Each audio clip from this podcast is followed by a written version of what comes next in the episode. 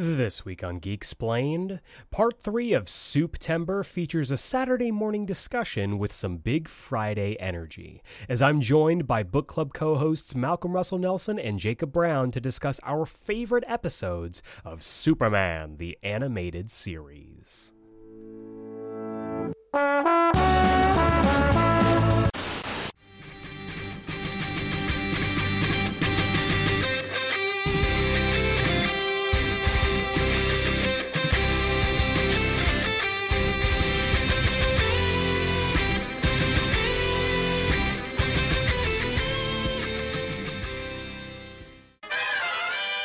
Welcome back to Geeksplained. I'm your host, Eric Azana, and today's episode is part three of Supetember, the podcast series where the entire month of September is devoted to the Man of Steel. Last week was a great discussion on the evil Superman problem with good brother and fellow Supetember connoisseur Zach McCrary of the comics that we love, and this week I am joined by my book club brethren Malcolm Russell Nelson and Jacob Brown to talk about Superman, the animated series, which is celebrating its 27th year. Can you believe 27 years this month?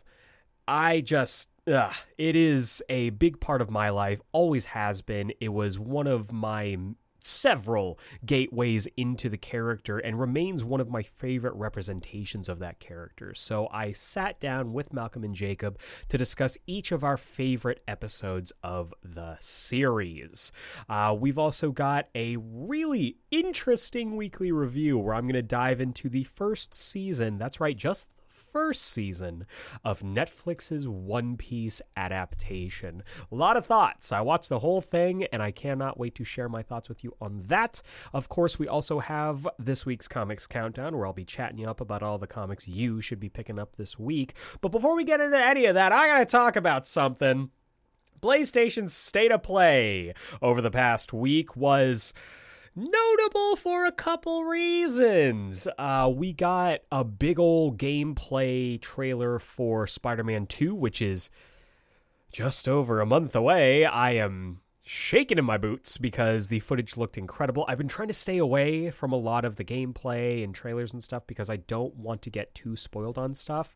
But all of the screen caps were coming out and I just couldn't stay away from it. So I watched it and lordy lordy, I was really excited. I was texting Malcolm and Jacob, funnily enough, uh, while I was watching the video, and a couple things caught my eye. First of all, Mysterio Mysterio's gonna be in this game. I am stoked as hell. Uh, we also saw that our girl Hailey from Miles Morales is coming back alongside Ganke and the rest of Miles' supporting cast, and it looks like we're gonna be over in Brooklyn Visions Academy for that, which I'm really excited about. Uh, Brooklyn and Queens are going to be added to the overall map. It's gonna be huge, y'all. Lots of lots of stuff going on. Um, one of my big things, though, was costumes. They showed off some cool costume stuff. One of which I think the one that everyone's kind of going crazy about right now is the uh, Spider Man 3 black suits. Uh, get ready. Bully Maguire's coming. It's going to be a great time. But the thing that got me, and I think you know where I'm going with this, it's Superior Spider Man. I saw the screenshot where they were showing off 65 costumes. 65 costumes. Each costume gets four shaders, so different colors of each. But the one that they decided to show was Superior Spider Man, and I cannot, I cannot stress enough to you that I will be doing nothing else in this game before I get that Superior Spider Man costume. I am getting that costume if it's the first thing that I do, and it will be because I will play through this entire game as the Superior Spider Man if I can help it. And then the other thing that happened was we got the latest trailer for. Final Fantasy VII Rebirth. And oh my god, it looks incredible! We got gameplay, we got I mean, mini games at the wazoo. We're going to Cosmo Canyon. We're going to the Golden Saucer. We're going to Nibelheim, and it's going to be a fun time for everybody. I am very curious where exactly this game is going to end because I assumed, I think, as everybody did, and I think um, Yoshinori Kitase has talked about how the game is going to be split into three acts. I assume, I don't know this for a fact that that's still the case, but we do know that this second game is being split into two discs for some reason, and that we saw um, teases of the flashback. We saw teases of obviously Golden Saucer, Cosmo Canyon, and all that. We also saw teases of maybe a Vincent Valentine, which is very clearly Matt Mercer. Um, maybe it's because I spent too many hours in Midnight Suns playing as Matt Mercer, but I'd recognize that that tenor, that that low baritone anywhere. I am very excited about the possibility of uh, Vincent Valentine, but I don't think, if, if I remember correctly, you don't get him until very late in the game. So I don't know where this is going to end specifically, but we also got teases of the Zack stuff, which I still don't know what to think about. We'll just have to see. Uh, we saw dual techs, we saw all kinds of things, but the thing that got me chocobos. Chocobos, chocobos. We've got traversal. We've got chocobos that climb walls. We got chocobos that glide. We got chocobos that race. We got all of the chocobos you could ask for. I'm wondering if they you know, developed a version of the chocobo breeding or not. We'll just have to see. Can we get a golden chocobo? I don't know. But the one thing I do know is the release date. Y'all, this game is coming out on February 29th, 2024. Do you know why that date is significant? I'll, I'll, I'll give you a second to guess. Listener, I, I, I can actually hit, listen to you. I can hear you right now. Guess. Just give me one guess. No, actually, it's because it's five days after my wedding. Five days. Five days after my wedding, I'm going to be playing Final Fantasy VII Rebirth. What a wedding present to me. And I'm just saying, Square Enix, you have the opportunity to do something real cool. I, I I think you know what I'm. I think you're picking up what I'm putting down, Square Enix. I'm throwing out the challenge. You got something. You got an opportunity to do something real cool. Just so happens that within a week of this game coming out, it's my wedding. I don't know. I don't know what to tell you. But yeah, needless to say, very excited. Eric is a very happy boy after that state of play. So I'm having a great time, and I am very excited for the multitude of hours I'm going to be spending on two of my most hotly anticipated video games. But uh, that wraps up the kind of stuff I wanted to talk about. So, without further ado, let's get our Supetember on in our main event, the main course, the entree, if you will, where in part three of Supetember, I sit down with my book club boys, Malcolm Russell Nelson and Jacob Brown, as we discuss the best episodes of Superman the Animated Series.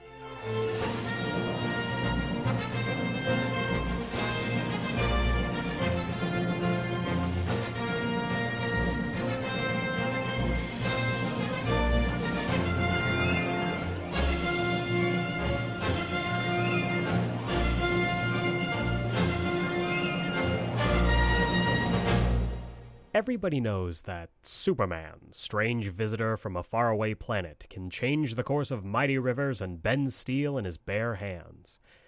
But the big question is will he ever have a successful cartoon series? That was the question posed by Pat Jankiewicz in Comic Scene issue number 54 back in January of 1996 at the announcement of Superman the Animated Series. Little would we know that oh, over 20 years later, 25. Superman, tw- tw- 25 years later, Superman the Animated Series would be an iconic piece of Superman lore and Superman pop culture, and really all of animated culture. Superman the Animated Series was a project that was developed to further flesh out the world of Batman the Animated Series. It was very clear, with it being by the same studio, same creative team, that it would be furthering the quality and the, let's just say, the timelessness of Batman the Animated Series. And I think it checked all the boxes. So, in this episode, in part three of Supetember, we're going to be looking at the best episodes of Superman the Animated Series. But I am not alone. As with every week so far in this month, I hope you've been enjoying the episodes. I am joined by two people who I have great respect for, great admiration for, and two people who I spend pretty much every single week with. Joining all the way from the far reaches of the Geeksplained Book Club. The distance between the Wednesday show and the Friday show is essentially the distance between Gotham City and Metropolis. I am so pleased to bring on Jacob Brown and Malcolm Russell Nelson from the book club. It's the book club boys on Wednesday. Wow. That's so Jacob, weird. we've graduated. I know. We know. made the big time. we, we we're actually we're actually co-hosts in this podcast now. Is that what it means We're, now? we're not the B squad anymore. Yeah, no, we're like the A team now. Yeah, that's right. We're part of the Justice League. Quick, which Justice League are you? Uh, Black Lightning. Nice. Interesting pick. Very uh, Jacob, cool. which uh, which Justice League are you? Ambush Bug. Oh wait, no, never mind. That was a different guy. Uh, uh, uh, uh, uh, Plastic Man, actually. I'll go with Yeah. How did I know alright, you were gonna pick fucking Plastic Man? That- yeah, I knew you were gonna be Plas. That's a, no, that's a great pick. It was either that or the Flash, but really, I I really acknowledge I'm I'm Plastic Man. I love it. I love it. All right, that's fantastic for us. I love that. The only possible way that these two would be the B team is if B stood for book club. Because these are two of my very best friends in the world, and I'm so happy to have you on the Wednesday show. We're like And- Power Rangers SPD that way. We're like the main Yeah. cast ah, is okay, the yeah. B team. Yeah, You yeah, okay. They're, they're literally the B squad. We're the other guys. Yeah, exactly. We're the other guys. I love if you are not tuning in every Friday to the Geeksplained Book Club, first of all, shame on you. But second of all, you are missing out on some of the best parts of the podcast. Where currently we are going through every single issue of The Flash Rebirth in season four entitled Brave and the Bold, where we're tackling the Flash Rebirth series as well as Green Arrow Rebirth. But here it's all about Superman, baby. Mhm. I am very excited to talk about this with you all. Uh, I knew when putting Supetember together that it had to include the Superman the animated series. I mean, how could it not, right? How could it not? Yeah, yeah. And Exactly. immediately, I wanted to talk to both of you about this because we have talked about ad nauseum our admiration for the show, our admiration for the take on these characters. And so each of us to this episode has brought one episode. We narrowed down the entire show to three episodes, with us each also having a runner up. And we're just going to be talking about each episode, how great they are, why they resonated so well. And I'm just really excited. I'm really excited to talk about this with you guys. It makes me, uh, it just makes me happy talking about my favorite superhero with my favorite people. Hell yeah. Thanks for having Yeah. us. Yeah, please. Glad to Sorry. be here. Super glad to be here. Oh, Uh-huh. boo! boo! uh, if you are not listening to the book club, you are going to get some big book club energy Yeah. for sure. BCE, we're gonna we're gonna He's- go ahead and just Whoa, coin that right now. BCE book Does Damien club have that energy. too? That's a t-shirt No, now. no, he does not. Olivier Yeah. does, but uh, Yeah. Olivier Yes. definitely does. With that French violence? French violence, wee wee. Before we get into the series itself, though, I want to ask each of you. We'll start with Jacob.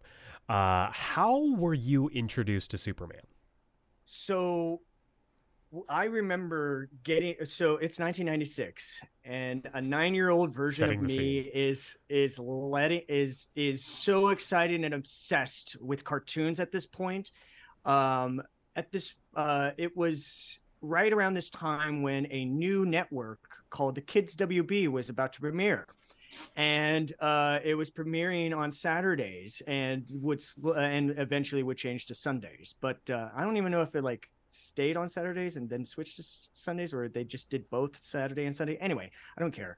Uh, the the point is is that uh, when when it premiered, they were all like, "Hey, we got this new lineup of cartoons. We got Animaniacs back and all this other stuff. Also, a brand new show is coming." And I will always remember this promo of from the creators of Batman the Animated Series comes Superman. And it's Superman on top of a building with this cape flowing behind him. And he's just looking at the, ca- uh, the, the, the camera all poised and awesome. And I was just like, oh, I want to watch this. This is this is my this is my chance to get in on this like Batman train, you know? Like uh Batman the Animated Series was just a hair too old for me in the sense of like uh like I was just just too young to like fully understand Batman. But I liked Batman. I did, but it was scary when I was a kid. It it was a scary show that like when I would watch it, I would be like, I feel like I shouldn't be watching this at times. But it was still Batman. Um, but when Superman came along and through that promo, I was like, "Oh, I can get behind this because this this is Superman. Like, what, what you can't expect too many bad things from Superman because it's Superman." And I and at the time, this was the introduction. This was the introduction to DC Universe to me. Superman. Uh, I didn't know anything about Superman other than like kind of like where he came from, his origin a little bit. I didn't know much more about his villains or powers or supporting cast or or the other characters other super dc heroes that he was going to encounter this was my introduction into comic books was this show hell yeah i love that malcolm how are you introduced to superman i gotta be honest i don't fully remember i mean it's gotta be tv um it's it's Fair. gotta be tv yeah but i i truly don't remember um, I just remember Superman being a thing for me as long as I can remember. Um, uh. Not in the, like uh, Hanna Barbera uh, cartoons or something like that. You know, Super Friends. Okay, like, this that was might, before all that. This might be a bad look. Um, okay, I'm ready for it. I, love. I used to I I used to not necessarily be into sports, but to be into like athletes as a kid. That's um, fair. Specifically, yeah. you know, in the '90s, there's a lot of not just big athletes, but a lot of big black athletes. Yeah, yeah, um, yeah. I was a huge Michael Jordan guy. Huge. I everybody was in the '90s. Every kid was. Um, man. I mean, he was the icon, but right behind him for me was Shaq. Shaq. Yeah. Um, and I think my first introduction to Superman might have been Shaq's tattoo. That is so Superman interesting. S. That's yeah, because he loves Superman too. Because he loves Superman. That's why he was in Steel. That's why he played John Henry Irons in Steel. Because he loves Superman. An underrated um, masterpiece. Possibly. No, no, that movie is a steaming hot shit. It's it's absolute hot garbage. But that might have been. I, I was trying to think of like the first time I saw the symbol and that's yeah. the first time I remember seeing the symbol is seeing it on him be like, That's so cool. That's cool. But me knowing at that point that that's Superman, so I I don't know for certain what my first exposure hmm. was. But I do vaguely remember like remembering that that was Superman. Well, it's funny too cuz like the 90s like weirdly enough was like a I, I don't want to say it's like a golden age because we're currently in the golden age of Superman media. We'll say it's like a silver age of mm. Superman media when it comes to Superman, uh, the animated yeah. series, current Superman, books at the time. And then we had Lois and Clark, which was yeah. huge. Huge. Yeah. It was, was everywhere. Yeah. Emmy nominated. Emmy nominated Lois and Clark. Yeah. And then we had you know, larger than life people like Shaq, who obviously loved the character and talked about it all the time. And right. so all three of us kind of grew up at a period where Superman was just like known.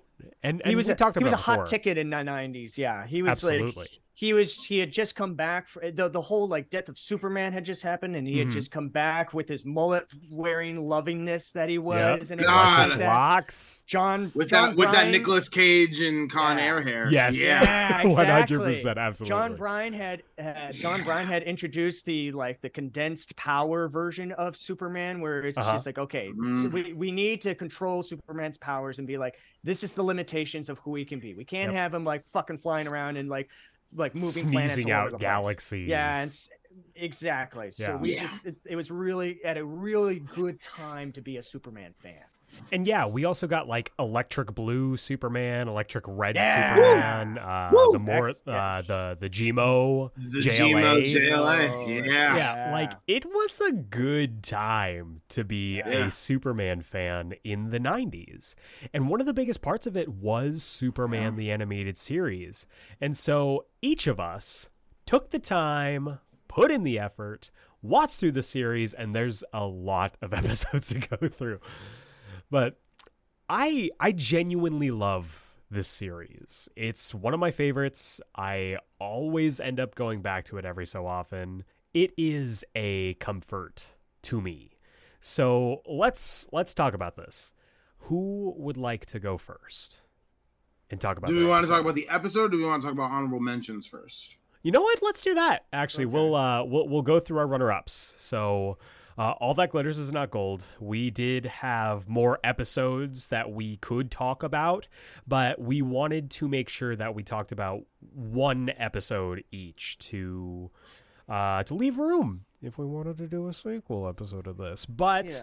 we did want to include each of us a runner-up, an honorable mention, and also Rand, if you will. Uh, and and I- and I guess I'll go first. I'll I'll talk about mine because I have a special attachment to this episode. And this is episode seven of season three of Superman the Animated Series entitled In Brightest Day. Woo! Yeah. I episode. love this episode. this episode. Uh, for a few different reasons, which I will get into right now. So I think, like most people at the time, uh, obviously my first episodes that I ever watched the show were, of course, the last son of Krypton. Uh, it was the three-parter that starts the show, but the very next episode that I watched or that I remember watching was In Brightest Day. So really, In Brightest Day is kind of my entry point into the wider universe, and In Brightest Day introduced me to Kyle Rayner, Yes. my favorite Green Lantern, one of my favorite characters of all time. And now we know that why. fandom started here. It started It's- here with a Yeah. young Eric Azana learning about Kyle Rayner. Sort of Yeah. having the backstory of Kyle Rayner, but the appearance and power origin of Hal Jordan. Yeah. Okay. So, real sidebar. This is how I became obsessed with Hal Jordan without knowing it. That's so funny. Because of this fucking. It fucking might have been for me too, actually. That's possible. It's really what That's it was. possible. It's really what it was because I was like for the longest time going like, no, that's Hal Jordan, and it was like, no, it's Kyle Rayner. I was like, what? Why is he? Why does he have a different name here? He looks What do like you mean? fucking Hal Jordan, And, right? like the whole time. And it's And because like, he "No, it's was Kyle- the Green Kyle Rayner." Lantern at the time in the comics, but they just decided to Yeah. give him Hal Jordan's origin story for whatever reason. Which is Yeah, like, strange this because he's still an artist. He's a cartoonist at the Daily Planet. But this brings in Abin Sur, introduces us to Sinestro. It's it's a great all around. Yeah, this Great is where I got introduced to Sinestro. Yeah, Yeah. same. This is where Sinestro Yeah. became one of my favorite characters. voiced by uh voiced by Ted Levine uh from uh Yes. the the, uh, uh, the what is it the the the God I can't even remember from Monk and also uh what is it Silence of the Lambs yeah he was Yes, yes, Buffalo yes, Bill. yes, yes. yeah yeah yeah Excellent Exactly. pull. He's got that fucking sneer to his voice. It's Yup. wonderful. Yeah. Mm. Yeah, but yeah, that episode introduced me to Kyle Rayner, introduced me to the concept of Green Lanterns, and also introduced me to the idea of maybe the world really is bigger than just Superman. Maybe there are other heroes. And I love it. I love it to death. It's a great episode, so that's my runner up in Brightest Day. Uh, I'll go next. My my runner up is actually it would actually be my pick. Um, Oh, but unfortunately, I couldn't pick it off of a technicality. And What? that technicality is that it's not from Superman the animated series.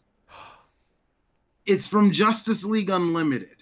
I always forget that this is an episode of Justice League Oh, Unlimited and I know not what an you're episode. say I Yeah. Is it for the you know exactly what I'm gonna. Uh, it's yeah. for the man who has everything. Yeah. which which is an adaptation of one of the best Superman stories. Uh, it was uh, so it's from season one of Justice League Unlimited. It's episode two of season one of Justice League Unlimited. really?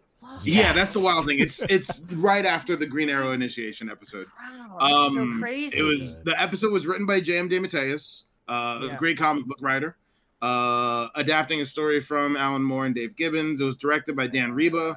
It Yeah. debuted uh, August seventh, two thousand four, and it's it's adapting Superman Annual. Was it 11, 10? Some, 10, 10? 11, I think. I think it's Yeah. 11. Or, Is yeah. 11? I it's I have like the issue somewhere. It's it's one of the best uh, issues of Superman history. Um, Yeah. Batman and Wonder Woman come over to uh, the Fortress of Solitude to uh, to celebrate Batman's birthday or to celebrate Superman's birthday. Uh, And they're as they're walking in, they're talking about what what do we get him? What do we get the man who has everything? And when they walk in, they realize that Superman is just paralyzed. There, he's got this alien plant on him called the Black Mercy.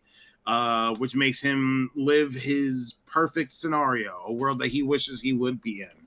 Uh, and so while they fight Mongul in the real world, uh, Superman is living this alternate this alternate life uh, Yeah. on Krypton with a family that he has from Krypton, and it's it's it's fantastic. Um, Heartbreaking. too. the end of that is gutting.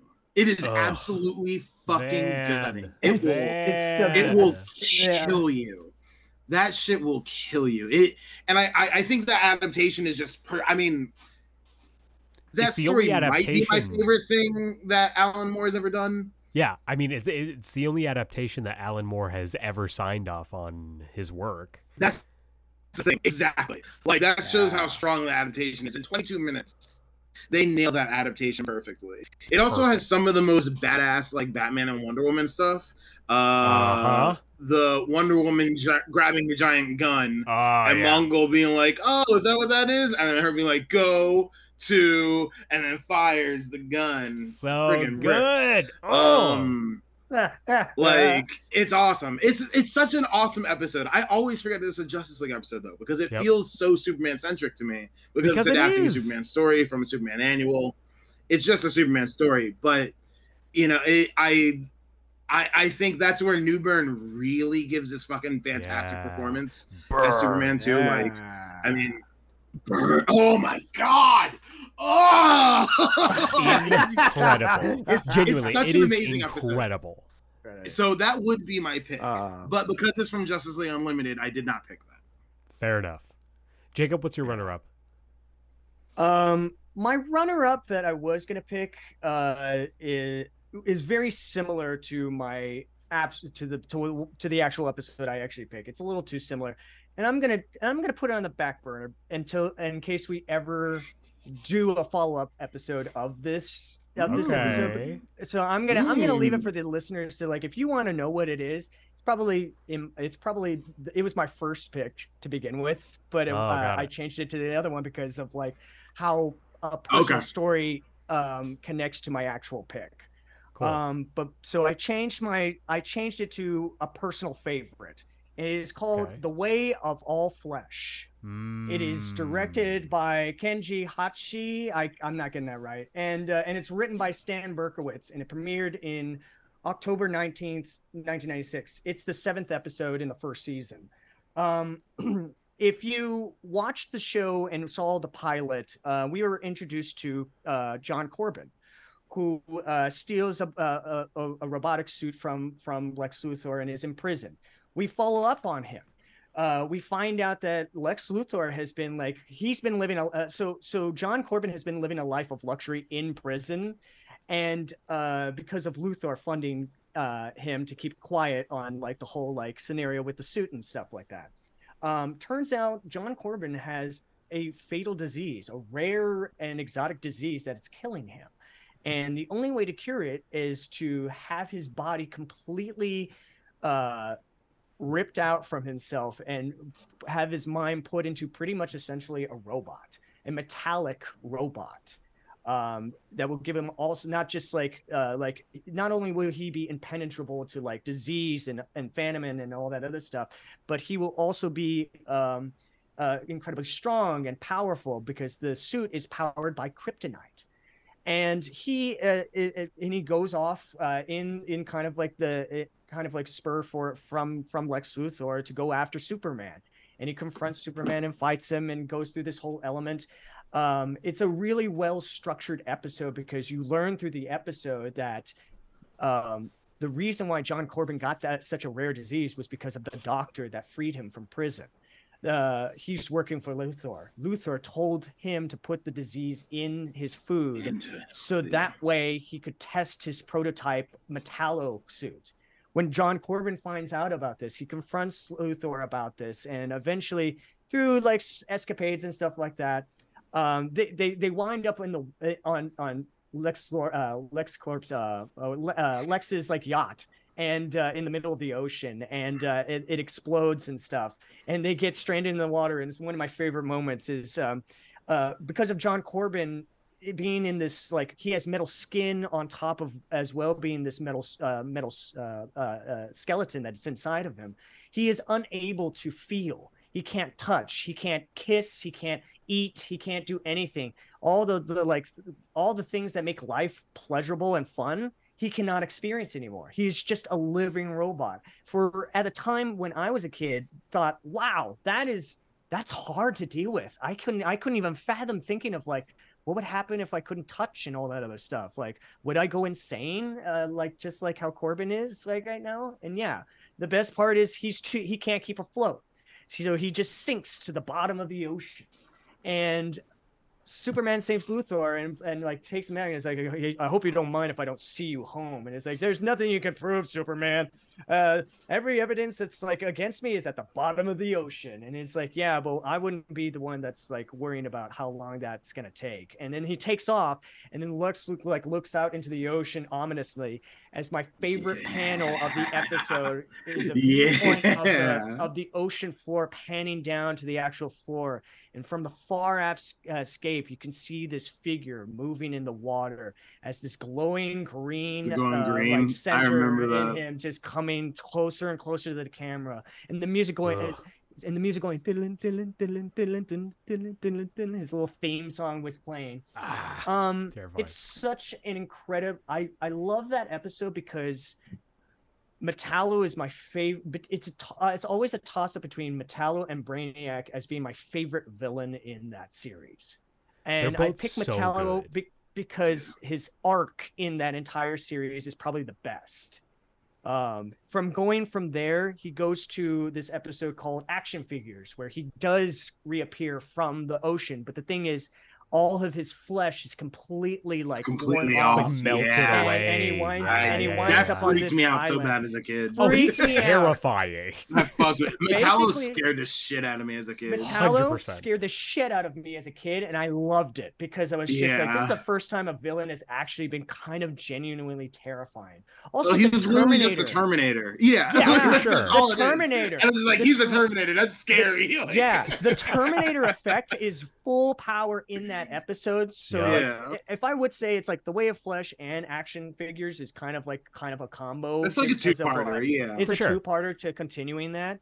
Yeah. Um, and I always and I always said that like if you wanted to make a um, Superman movie between the time of 1996 to 2006, I always said that you should just take the last son of Krypton and tack on either one of the uh, one of the episodes of like either the way of the flesh or mm. stolen memories to make it a, a specific uh, uh, villain centered uh, movie oh, yeah, cool. it's yeah. a perfect two hour block for you to yeah, like, revamp yeah so so I so I love it. I love that episode. I I love I love Malcolm McDowell playing uh, Malcolm uh, McDowell doing the absolute most incredible voiceover work. Hell who. I also would envision in the '90s back in the time to be Metallo as well. So why not? It, he could have very easily done it. He could have, yeah, mm-hmm. it could have been very easily done. So that's yeah. Uh, I've seen Star Trek Generations. He could have done it. Yeah, exactly. Malcolm McDowell for me, it's I I always envision him as he was in Heroes Yep. So, so like that was my yeah. big like Malcolm McDowell, Yep. but I always forget I was first exposed to him in this show. Same, yeah, exactly. Very good, very good fun moments. Uh, like one of my also clutch moment, favorite moment in that entire episode that's like really funny is um he he's knocks Superman off and and he's getting closer and Superman just rubs his head and is like oh and then he looks over and he grabs like a piece of pipe and he just throws it at Corben and it just bounces off and then Corben goes well that was rather desperate Again, It's Malcolm just McDowell, like, well, yeah, you're like made of kryptonite and you're coming at me. oh, it's so I would do the exact same thing. McDowell, that's so funny. So funny. It was just like, wow, that was really desperate. I didn't expect that from you. it was so fucking That's cool. that's awesome. How about when he focuses the beam out of his body and it hits Superman in the Oh. sky? That Oh, yeah. sequence of So animation is incredibly well done. Oh, Um, Yeah. yeah. That I could go I love and Metallo. He's episode. I Metallo rules. Metallo's, Metallo's what a great best. Yeah. character. What a great character in that show. Like seriously. So you mentioned you, you mentioned the last son of Krypton, and I think for me the rule that I had coming into this that we did not discuss, but I kind of made it myself was that making you know picking our our favorite episode that I had to set aside two episodes. World's Finest, which is of course this legendary beast that's kind of untouchable for me, but also Last Son of Krypton being the three part uh, that introduces it, it I mean it's one of the best introductions to Superman ever. It's so expertly paced, wonderfully written, incredibly acted. I mean the art design is incredible, but I have Yeah. decided to because I like obviously it's it's it's incredible. Obviously, it's the best. So I set that aside and I set World's Finest aside. I don't know why, it just it made the most sense to me. But now, getting into our picks. Malcolm, I would love to know what is what is your pick for the best Superman the animated series episode? Me? You. Okay, if you're ready. Uh I think the best su- uh, and this is purely the best just for me. Yeah, for sure. Uh, Like obvi- it has obviously, exactly what I all, want. obviously, all of these picks are just our own. They are subjective, and if No, for, for the man who has everything is actually the best. Like, Yes, it yes, you're right. actually Correct, the correct. best. that is that is Uh, objective, but yeah. but but- our but- picks are subjective. is this is subjective. Uh, The best for me is Knight Time. Uh, it's season Mm. three, episode two. Uh, uh, written by Robert Goodman and directed by Curt Geda. Uh, it was originally released uh, December tenth, nineteen ninety eight. Um, Knight Time. Uh, Yes, Superman baby. goes up against Roxy Rocket. Uh, Yep. yes. Love this It was a huge character. problem for me as a kid. Oh, sorry. Oh, Um, same. still, Yeah. still is. Uh, because it was a bomber jacket wearing lady on a rocket, and that's awesome. yeah. Um, That that rocket uh, also was very provocative. So it like this I was mean, a lot I, of- there's a something lot going of- on there. Yeah, Yeah, there was a lot of Uh, euphemisms there. absolutely. um, and I wonder why I am the way I am. Uh, Not me. I know exactly same. why. I agree with you. That's fair. So Superman stops her, and she mentions that Batman's gone missing in Gotham, and so all the criminals are just having a field day in Gotham. And so Superman goes to Gotham to find out what's going on. Comes across Robin, Tim Drake, uh, Yup. which is the first of many little crossovers with Batman in the animated series, like directly or new Batman adventures, I should say, directly uh, throughout the season. Mhm. Um, and uh, Robin says, "Yeah, you know, Bruce left me a message saying that he was going to be on a vacation, like kind of weird." Batgirl and Nightwing went off to go uh, to the Himalayas to find them. They went to go fight this ghoul guy. I don't know. Yeah, I love the mention. I Yes. Left love me the behind. And so, so Superman says, "Well, we need to find what's going on, but all the criminals are acting up because Batman's not here. So I'm gonna pretend to be Batman." And so Superman pretends to be Batman to fight these criminals and also It's figure out where good. Batman is. And it is so satisfying. It really is. because so this episode is purely just a Superman teams up with Robin episode. Of course, Yeah. I love it. Of course, it's my favorite. It's literally just the two of them teaming up together. Uh, Robin has to teach him like everything, which is awesome, like how to be a good Batman. Yeah. Um, That was The- close. You're telling me the sooner we find your You're best, the me. better.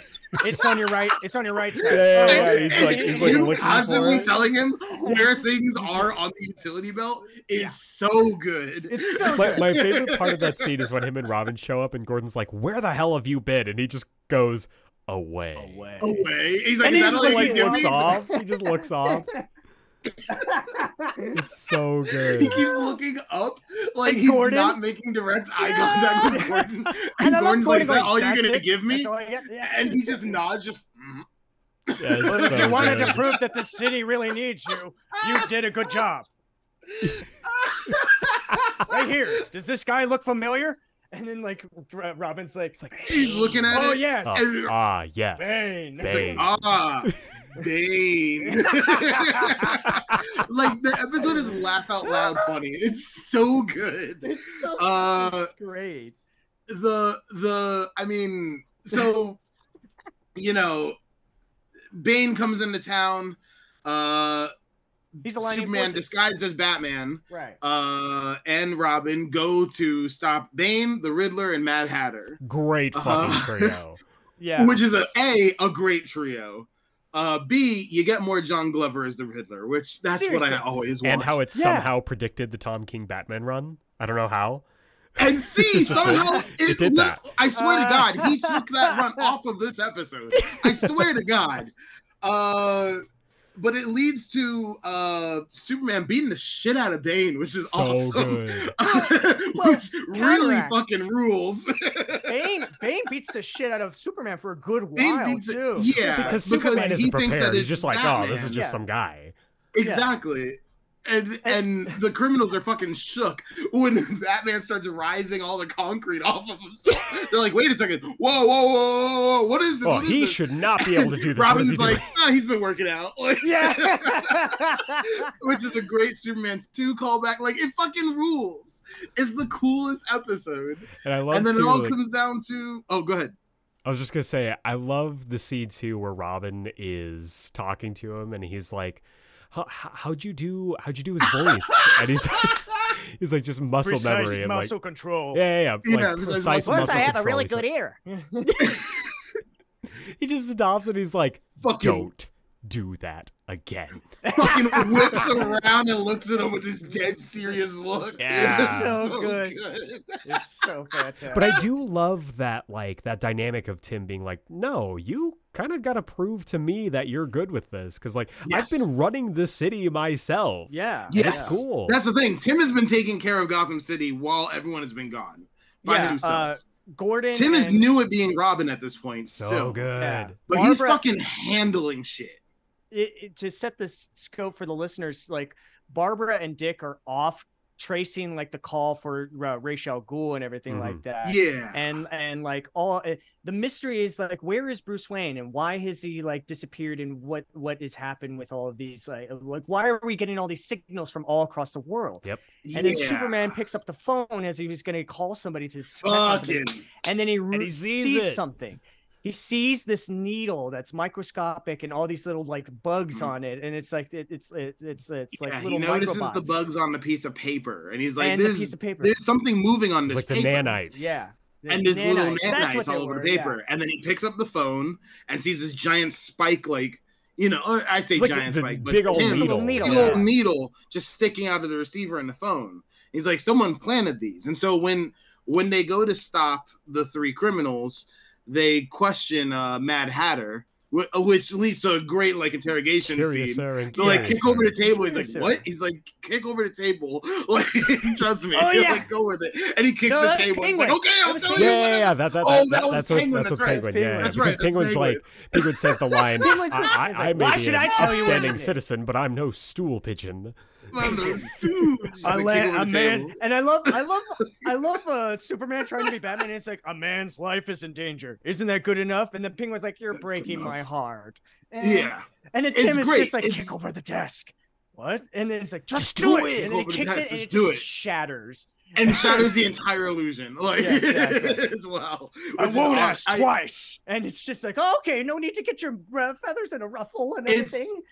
Which I, I think I think it's Roxy that he's specifically talking to. So at, at the beginning of the episode, he's talking to Roxy, and Roxy's like, "Oh, you don't know that Batman's missing?" And he's like, "We're not exactly friends." And the whole episode Yeah. is kind of really about him learning a little bit more about what it takes to be Batman, Mhm. Yes. uh, yes. and him kind of seeing it from the other side, which I think is Yeah. wonderful. Um, And it's a great you know, it's- it's sequel not piece just to play World's acting. Finest. Yes, it is. a great follow up to World's Finest. It really and then is. kind of sets up like like I said, you know, Batman shows up a couple of times throughout this season Yeah. and it kind of sets up that dynamic a little better. You know, there's there's a little bit more understanding there, which I think is really awesome. Um, yeah, it all comes down to Brainiac. You know, d- d- Yeah. in World's Finest. Uh, Mhm. again, a nice tie into Yeah. World's Finest. Yeah. You know, LexCorp and Wayne Industries were working together. You know, uh, and so uh, during that time, Brainiac implanted stuff like he got into the circuitry and got into the system Yep. hacked around, found out that like Bruce Wayne had access to He all this hacked around and technology that could send him home. He hacked around and found out that could send Brainiac home, and so he took over Bruce Wayne's mind so that he could like get this project commission to build this rocket ship so that it could send him home. Um, and comes down, you know, to a big fight. A uh, great moment where you know Brainiac is going up against Superman dressed disguised as Batman again, and is like, you know, but Batman, you're just a man, and hits him with these laser blasts. Uh, he says like he And says it something completely like, just burns off the costume. Oh. yeah, And then there's just Superman standing there. Kal-El. Kal-El. Dude, This- Corey this Burton's in part of it. Brainiac. Oh my god. is is is Is- is unnerving. It's Chef's so kiss. unnerving. Like so seriously. creepy. That man is so Kal-El. talented for being just a voice actor, but him specifically play, voicing Brainiac was probably It's my so favorite. good. so it's so good. HAL 9000 from 2001 Space Odyssey. Yeah, yeah, that's that's like, exactly that's that's exactly the performance he's giving, and it's it's perfect. Oh my god. Great like my pull. favorite quotes from Brainiac in that episode is like when when when uh uh, Superman as Batman pretty much just like captures Brainiac right before he's just about to destroy Bruce Wayne, and and his and he starts doing the deducing. And it's like you you hacked into the uh, the profiles and everything. I can't allow you to leave. Yours every bit of uh of the Of detective the that your followers on the that your internet followers on the internet say. And I was just yeah, like, yeah, I love that's it. Great. So Love I love shit. it. You are Yeah, still just it's a great man. episode. Yep. It's it's just a great episode.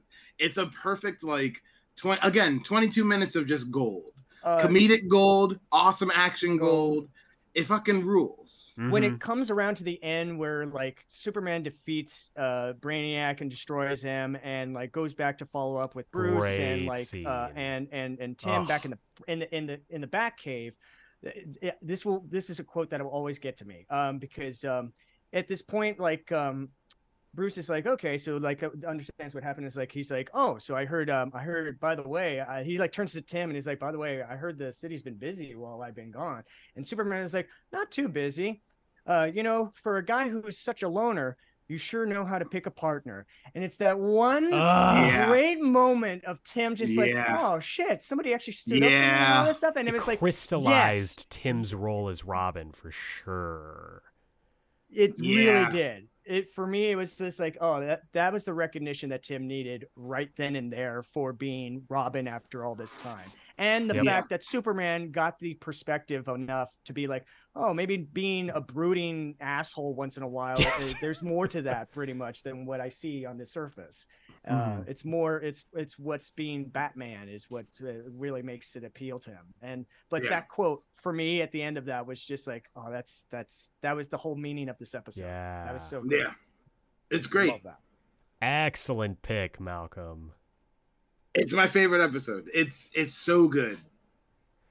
All right, Jacob, you're up. What was your Ah. pick? Okay.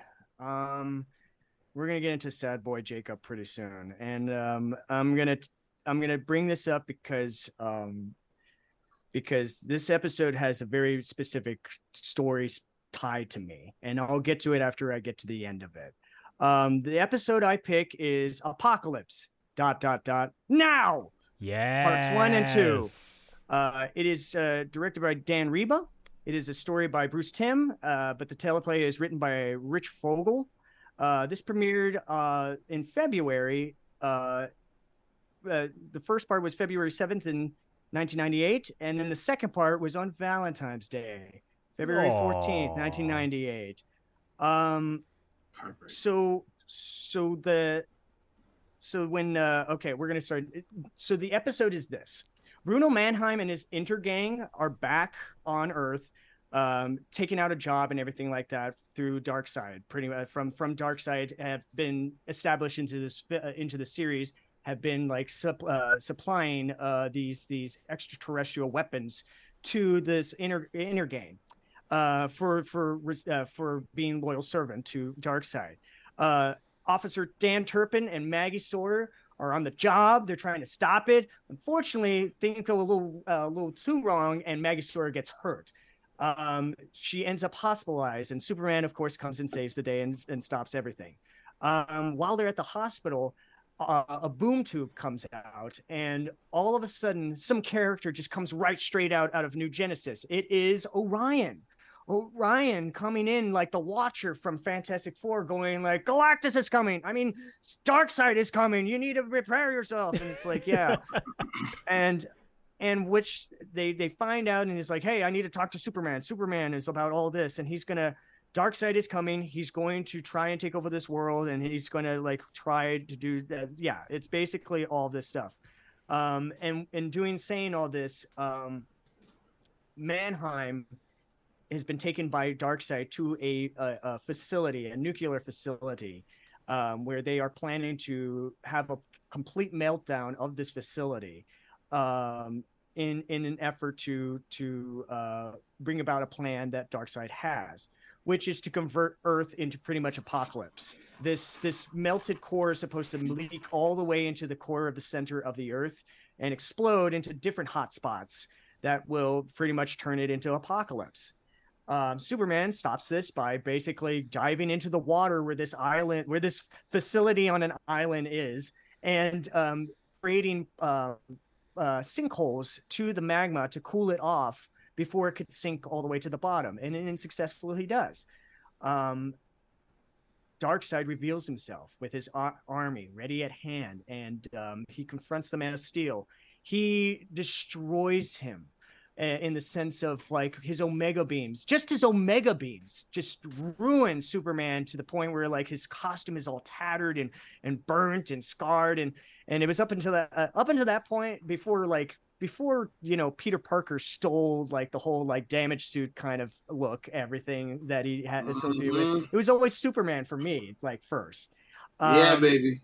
um, in the attempt of the oncoming battle of forces, um, they capture Superman. They sprawl him out like freaking Jesus on a cross, but it's like this circular, this circular holding cell, like in front of him on top of a tank. As Darkseid is coming into Metropolis on the streets and just declaring on every level to everybody in this world, electronically or, or what so, saying like, "I am the new leader of this world. I am your god. You are my slaves, and you need to accept that." And Dan Turpin, through all of this, he uh listeners, his design is based off of uh Jack Kirby, um, Yep. to who up until this point had just passed away two years previously, and Yep. uh, it was more of like an honoring of this character.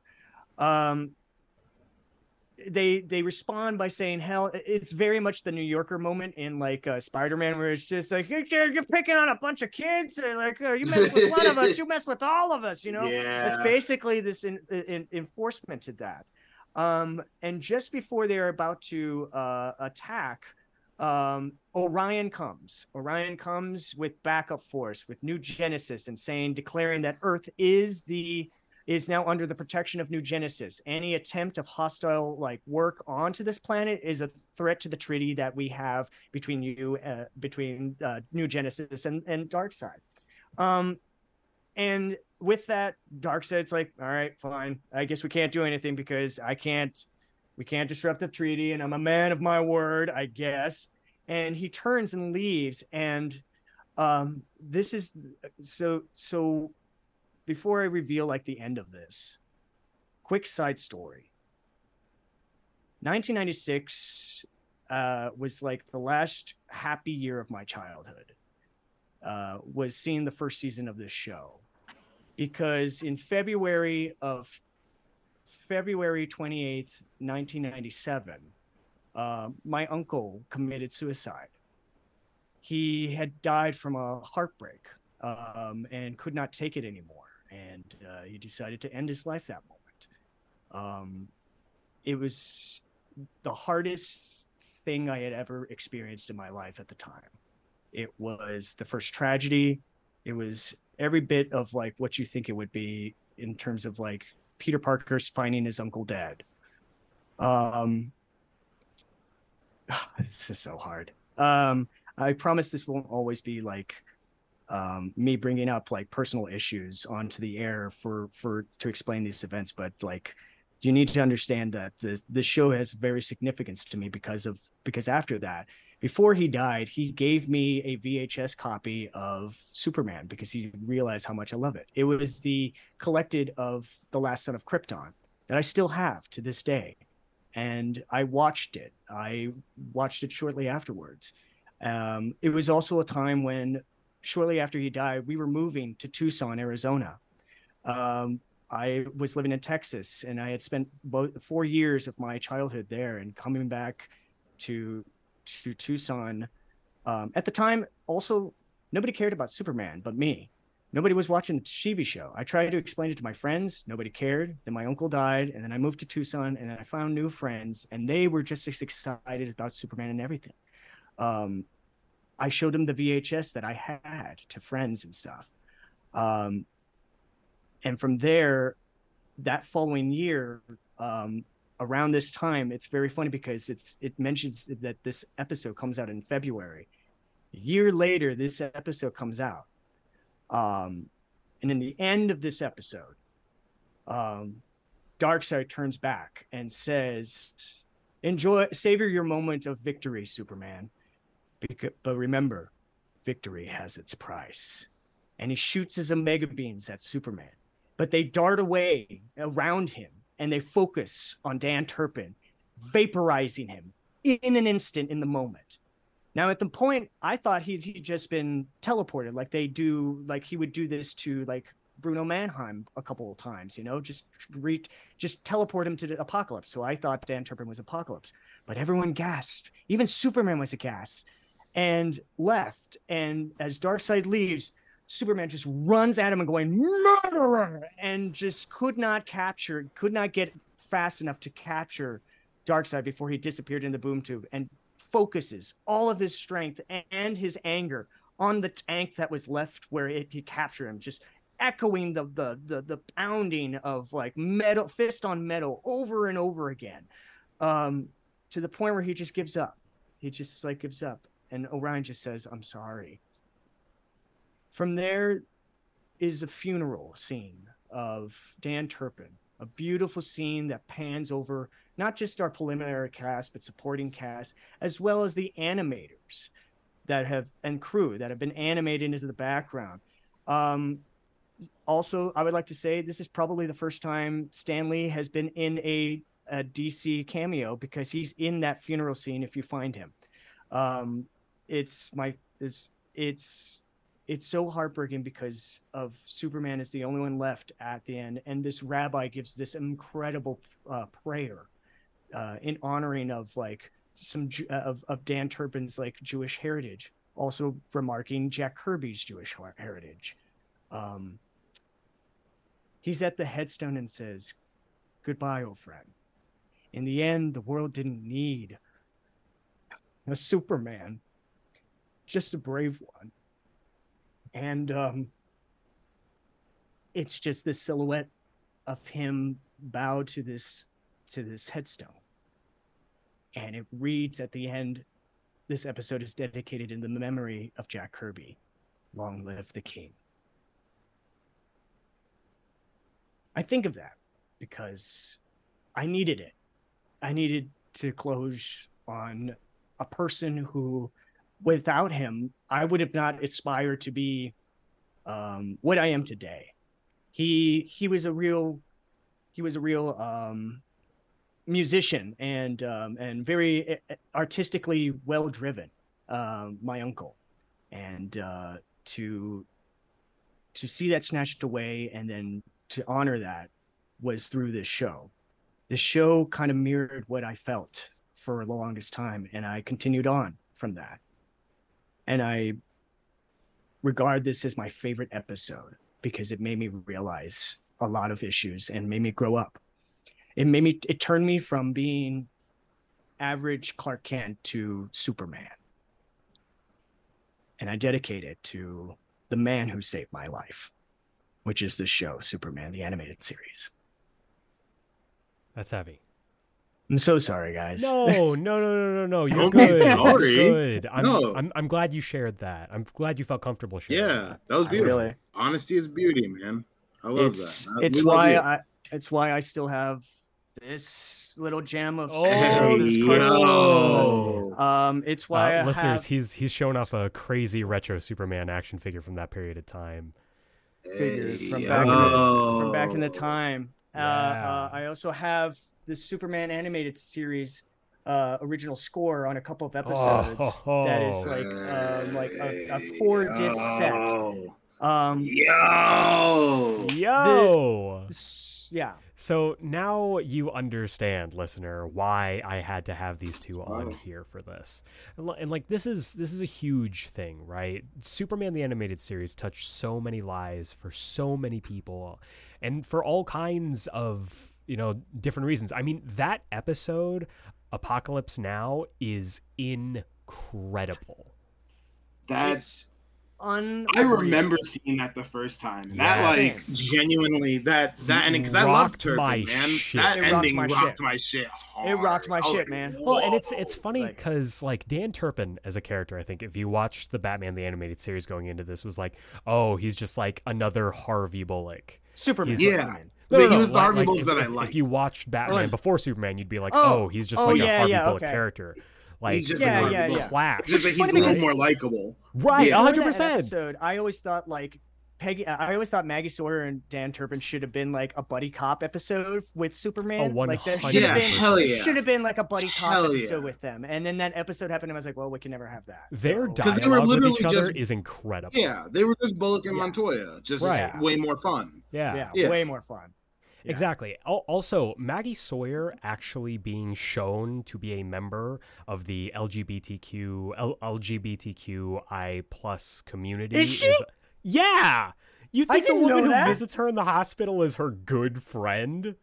Yeah, bro, No, I- that's yeah, no, it's that's his sister. Oh my I god, thought- and they were I thought- roommates. Like, I thought they I thought they mentioned that that was her sister. I or don't something think like they that. did. oh really? Okay, I, yeah. yeah. I don't remember. I that. I mean, That's maybe I'm interesting. I- remembering I it need to- wrong. I need to rewatch it then. Because I remember I thought it, I thought they mentioned something that it was like his, that was her sister. If not, Well, because like I, that I watched it last night, that's and um, Oh. se- seeing when she wakes up after the initial attack, and that woman is there, and she's just like, "Hey, you." I'm like, I don't talk to my siblings that way, but I mean, again, I mean, everybody, everybody's different. I, I don't know, but yeah, I think fair. it's me at, at least to me it's at least Yeah. very clear that she is and for that to be on display in a cartoon in the 90s In the nineties, that's pretty bold. Yeah, pretty that's a bold one. bold and to kill a character like to like, kill a the first time character to see to see a character killed off like that. Yep. like, like yeah, that's why that shit just shook me to my core. It just shook me. It re- it reached way too deeper for me when I like I saw that especially for that Yeah. character because he had gone through such a huge journey from the Yeah. beginning of the show where he was like nah like i get what superman is doing but this is police business and it should be left up to the police hmm. it's like times when he would be like bristling up against superman and be like i need your help superman Superman. and all the way like to this episode where he rallies the city you know the if you mess with one of us you mess with all of us That's like right. yeah. rallies Superman against against Steppenwolf of all characters and the parademons. yeah. and like also, like, yeah, I forgot about blue that. yeah. pointed hat Steppenwolf. This is Uh-huh. like Renaissance fair Steppenwolf. Yeah. Yeah, this is real Yeah. Steppenwolf, This baby. is the real Steppenwolf, baby. And watching him rally the city and him get this kind of like shining moment and then being cut down afterwards, it's it's beautifully tragic. That character completed his arc. Yeah. Yeah, it did. Yeah, what an episode. Great action all the way through as well. Um Yeah. character Nonstop, ca- like, yeah, good. character beats are incredible. And this, you know, continues on the story. Okay, one thing that I love about this series from the first season to the third season is you get this escalation of the fourth world and like the Darkseid stuff. Like he he shows up initially at the end of the Yeah. first season. That was the thing. Yeah, which I believe uh, it's Tools of the Trade where we get Bruno Mannheim Yes. with uh, Kanto, right? Yeah. Uh, and and then at the very end, Yep. teases Darkseid, and season Dark two is Side. all about bringing that, br- bringing in the new gods, slowly That getting new gods yeah, into it, basically. and like Yeah. like slowly Every getting day, it, like yeah. like Kalibak shows up, and then we get Apokolips Super- Now. So Mhm. instead of a flashback, I got a super fact for Super everybody. facts. Uh, Whoa. the- the thing uh, so you need to thank the new gods and the jack kirby aspect because they they use that as the template for the art of superman the animated series Yeah, hundred percent. um they they Makes they sense, realized yeah. they, they they realized they could tap into the new gods and make that part of the show um and and they kind of adapted that jack kirby kind of style for Mhm. superman and all the For other characters in that style in Right. that style yeah It Also, was one of I do want to- one of the things i learned Uh, j- just jumping off of that, I do want to reference Watchtower Database. They did a Yes! wonderful video on the series. It's like right around like 40 Yes. minutes long. It's called um It's All Been Done How Superman the Animated Series Found His Thank you so much. Uh, where they, they did this whole documentary style in the making of the show leading up to it. Really great, Hell great yeah. video. It- Uh, it's a big fan. great video. I just watched that too, and I was gonna reference that video. So thank you so much, Eric. Like we have to, we have to I put that, peep that. we we got to put that video as a link for for all of you listeners because if Yeah, you want to totally learn will. about the actual like back history of of them making that show. That is a great like video just to learn of like what happened. Basically, they were in yeah, a I rush. Absolutely. That's sick. Yeah, I'll I'll I'll link that on the uh, the show notes. Definitely check that out. But Yeah. yeah, and and Dan Turpin just as like a character, obviously modeled after Jack Kirby as well. Like right down to his design, his proclivity for punching fascists. Like Dan, uh, Hell yeah. yeah, Dan Turpin yeah. is a legend, and this kind of like being his swan song was a big blow. Yeah. But yeah, great episode. Thank you for sharing Great that story, episode. man. Of. That was, I mean, This this is what this- we do. This is This, this is this is what this is my what favorite we talk series. about. This is like uh, this is my favorite Yeah. animated series of all time. Like I, I will say that Understandably, now. it's incredible. so good. It's still good to this day. It's a comfort It's so show I'll put on once in a while. I used to For never sure. put it on because I remember it so vividly, remembering getting Yeah. up early enough to watch Superman. oh, it, in it was like appointment weekdays. viewing. Not even, not even a trip to like seeing my cousins for a weekend would deter me from catching an episode of Superman in the morning. I would still get up in the morning and turn on a TV in some secluded room in my cousin's room and just turn it up just enough for me to watch to hear so that way I could see the new episode for Superman. I'll tell you which episode that was for me. It was the phenomenon uh, or the the Patreon, the some sort of like it's it's the giant rock creature that like crash lands to earth and everything like that uh during the first season. Oh, okay. I've got The hold on, I've Prometheon? got- the I've got list up Prometheon? I think that's Hold what on. it is. Uh, the the the The- the the the, the, Oh god, I can't remember what it is. uh, It's the it's keep vamping. It's basically a kaiju. It's a kaiju. It's a kaiju like Mm. episode. That's the way I, I kind. I love me some kaiju episodes when Superman fights like a giant monster or anything like that. So that thing was right up my alley when I saw that that early morning in my cousin's house. That's Uh, sick. It's Yeah, it's such the uh, it's the show. Prometheon. It's in uh, season two. Yeah, there you go. Yeah, season two, the Yeah. Prometheon. Yeah, yeah, great, show. pick. Genuinely great Great pick. pick. Um, if Yeah. we if we haven't made it clear, I feel weird uh, about following up since you're since you had a very personal story. I'm so but sorry. uh, no, no, no, no. It's it's Shut good. up, It's don't be good. Like I said, sorry. I'm I'm Yeah. glad you shared that. Again, it Yeah. speaks to how much the show matters, how much this character matters, and the effect that it had on us growing up with this show. Seriously, yeah. But my pick is episode 22 of season 2 entitled The Late Mr. Kent. Uh, this aired originally on November 8th, 1997, was written by Stan Berkowitz with art, but with art, I'm use of the book club. Uh, it's Yeah. directed by Kenji Hachizaki. Yeah. I love this episode because it's basically Superman meets hard boiled crime noir. yeah. I fucking love this. And you know me, you know those are two of my for you. favorite things. It's an episode Made made, for you, specifically for me. yeah. It was ideally put you in. In they thought Eric Zahn is gonna love this episode. That's Yeah. Yeah. Whenever That's he really watches they really this thought. shit, Yeah. oh man. Yeah. He's this ready is gonna carry this. him It for really a was. long time. Yeah. It's funny when we were talking in the old uh, group chat about the episodes that we picked immediately as soon as I said this was mine, Jacob was like, "Yeah, I knew it. I knew you were gonna." Because I was gonna pick it too. I, I, it's I was so like, I good. I it's such a great it's such it's it it brings a film noir to Superman that I didn't think could was expected. Yes. This film noir I've always depict on something being Batman's territory, something that Yeah, or like The Question. Batman or any question any other character, not Superman. And to start it off with a narration and a funeral scene to to, to Classic bring it in, noir like bullshit. noir yes. bullshit mystery. Like it was just like, oh man, we are we are like in the middle of a mystery right now. So Oh, yeah. essentially, the late Mr. Kent is about Clark trying to get this man who has been sentenced uh, to death, to the death penalty, uh, because of a murder that he's he, he says he's innocent, and he wants to find the evidence to prove this man's innocence before he's killed uh, for a crime that he was unjustly committed for. And so Clark is trying to do his, you know, his his detective work, his journalistic skills are on display during this.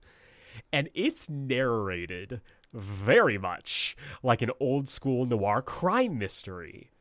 So cool. Yeah. And during this investigation, It's like a Perry Mason episode. Yes, Yeah. Yes. Very much a Perry Mason episode. That's what I like to think of it. They ain't walking to my stool. and he's yes. Oh, I love this. Yeah, it's like so. I love the opening of this. Like it goes, it's just luck. That's what it all boils down to, doesn't it? Smallest peak, one way or the other, it can save a life or destroy one. You can't fight it, no matter how strong you are. Like delivered by Tim Daly. Holy Yeah. shit! So Yeah. good. Fucking incredible. Tim Daly is still my favorite Superman voice. Still my favorite. Superman. Like, Uh, That he's said, my I favorite. love George I Newbern. love Newbern. I think Newbern does such a fantastic job. But Tim Daly, Yeah, Tim Daly. Tim Daly just- got it. Tim Daly also just elevates a little bit more because in terms of the AR, like like the the the the the pain that and grunts that Superman like gets hit from things and stuff like that. Mhm. I believe the pain Oh, so much more with Tim Daly because it Yeah. sounds so more harsh than George Yeah. Newbern doing it. It's because he has that sort of sque- he had high pitched He's got that squealness gruff. in his like in his gruffness in terms of like when, Yeah. when Superman gets hurt, it's like ah! It's like this. Uh, it's other otherworldly. It's so Yeah. otherworldly to me, and I love it.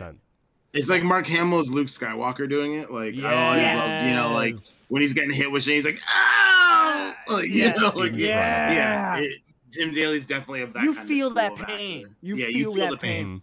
Yeah. Yeah. But Tim Daly is doing the most, both in episode dialogue as well as the narration. And so Mhm. Clark finds the clue to exonerate this person, and he decides, I'm going to drive over there because I want to be Clark. I, I, I and, and I love how we kind of get into his hubris as well. He's like, I want Clark to solve this, Clark, not Clark Superman. needs to have his victory. That's what he says. Something. He's just like, and I want this this to be Clark's victory. this episode, if anything, proves how important Clark Kent is to Superman, just as a concept. I mean, Yeah. he's driving his car to the governor's house, right, to try to give him the evidence, but all of a sudden, a bomb goes off.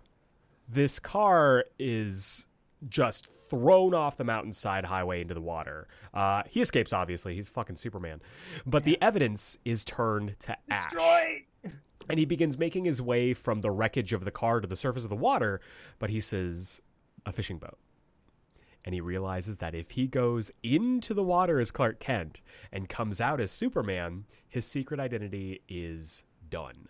And so he has to fly underneath the radar and underneath the water to like a different point, come up. And so it is stated that Clark Kent is dead, and we find out that the funeral at the beginning was Clark Kent's. And so now Superman has to solve his own murder, and he has to solve the murder that took place that got this guy falsely uh, in prison. Free the condemned man. Yeah. Yes. And it's yeah. just, it's an incredible story. I don't want to give it away because I think the twist in it is incredible. And Rough. it's it's also It's fair. I mean it, it is pretty well telegraphed.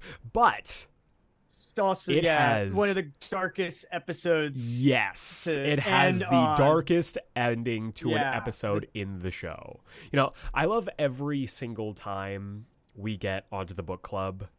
Anytime that we get together because everyone has such a a great um Jacob and Malcolm always bring in such great uh, well, names on the on the Zoom call. It's always funny. It's always clever. And so, just for today, I'm gonna change my name so that we can go ahead and make something funny and clever. So- That's awesome. no, no, no, it's bad. It's bad. It's bad. No, no, no. It's bad. It's bad. I thought you were gonna say the gas chamber. All right. Well, Ooh, sure. no. I mean, for them no, to no. have that in a kids cartoon, though, is in kind of wild. kids Pretty- cartoon. Kind of wild for an Yeah. episode to all be about like exonerating someone so that they don't get the death penalty. It's kind of It's wild. Like that's bug nuts. It's wild. Meanwhile, again, like you switch over to Power Rangers and they can't say murdered or like killed. They have to say Yeah, like Spider-Man destroyed. Destroyed. can't punch Yeah, you know. he can only kick. Spider-Man can't punch anybody. Yeah.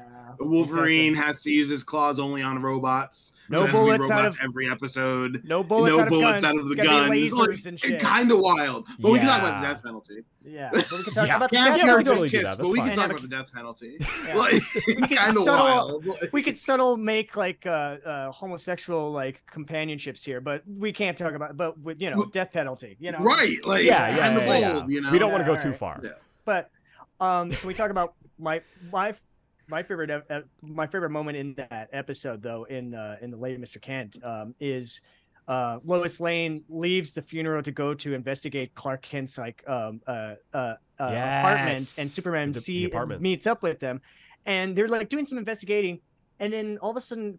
Uh, Lois goes away, and then Superman looks up and was like, "Lois, are you okay?" And and she's Oh, just yeah. looking at this picture of of Clark and them together, and he's and she she said some of the best thing I've said. Uh, like always, she just goes, um, "I always teased him. I always did. I just I meant it in good health. I had the biggest respect for him." And she's like getting teary eyed, and and just like. Yeah. And then Superman's like has this li- Superman has that little smile, like that cheeky smile. It's just like, "Aw, you really do care, and I'm still here. I'm right here, you know."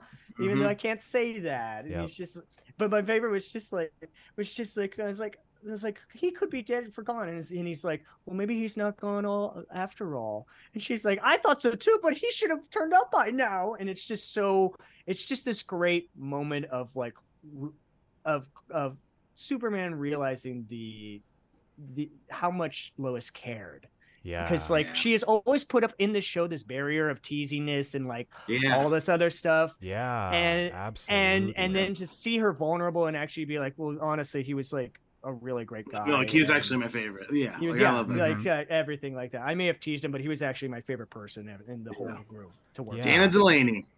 Again, Yeah. Dana Delany doing the Holy most. shit. But also just representing how important Clark is to that Mythology. mythology. I mean, there's a moment where, and I love this, it's right after Clark is uh, quote, quote unquote killed.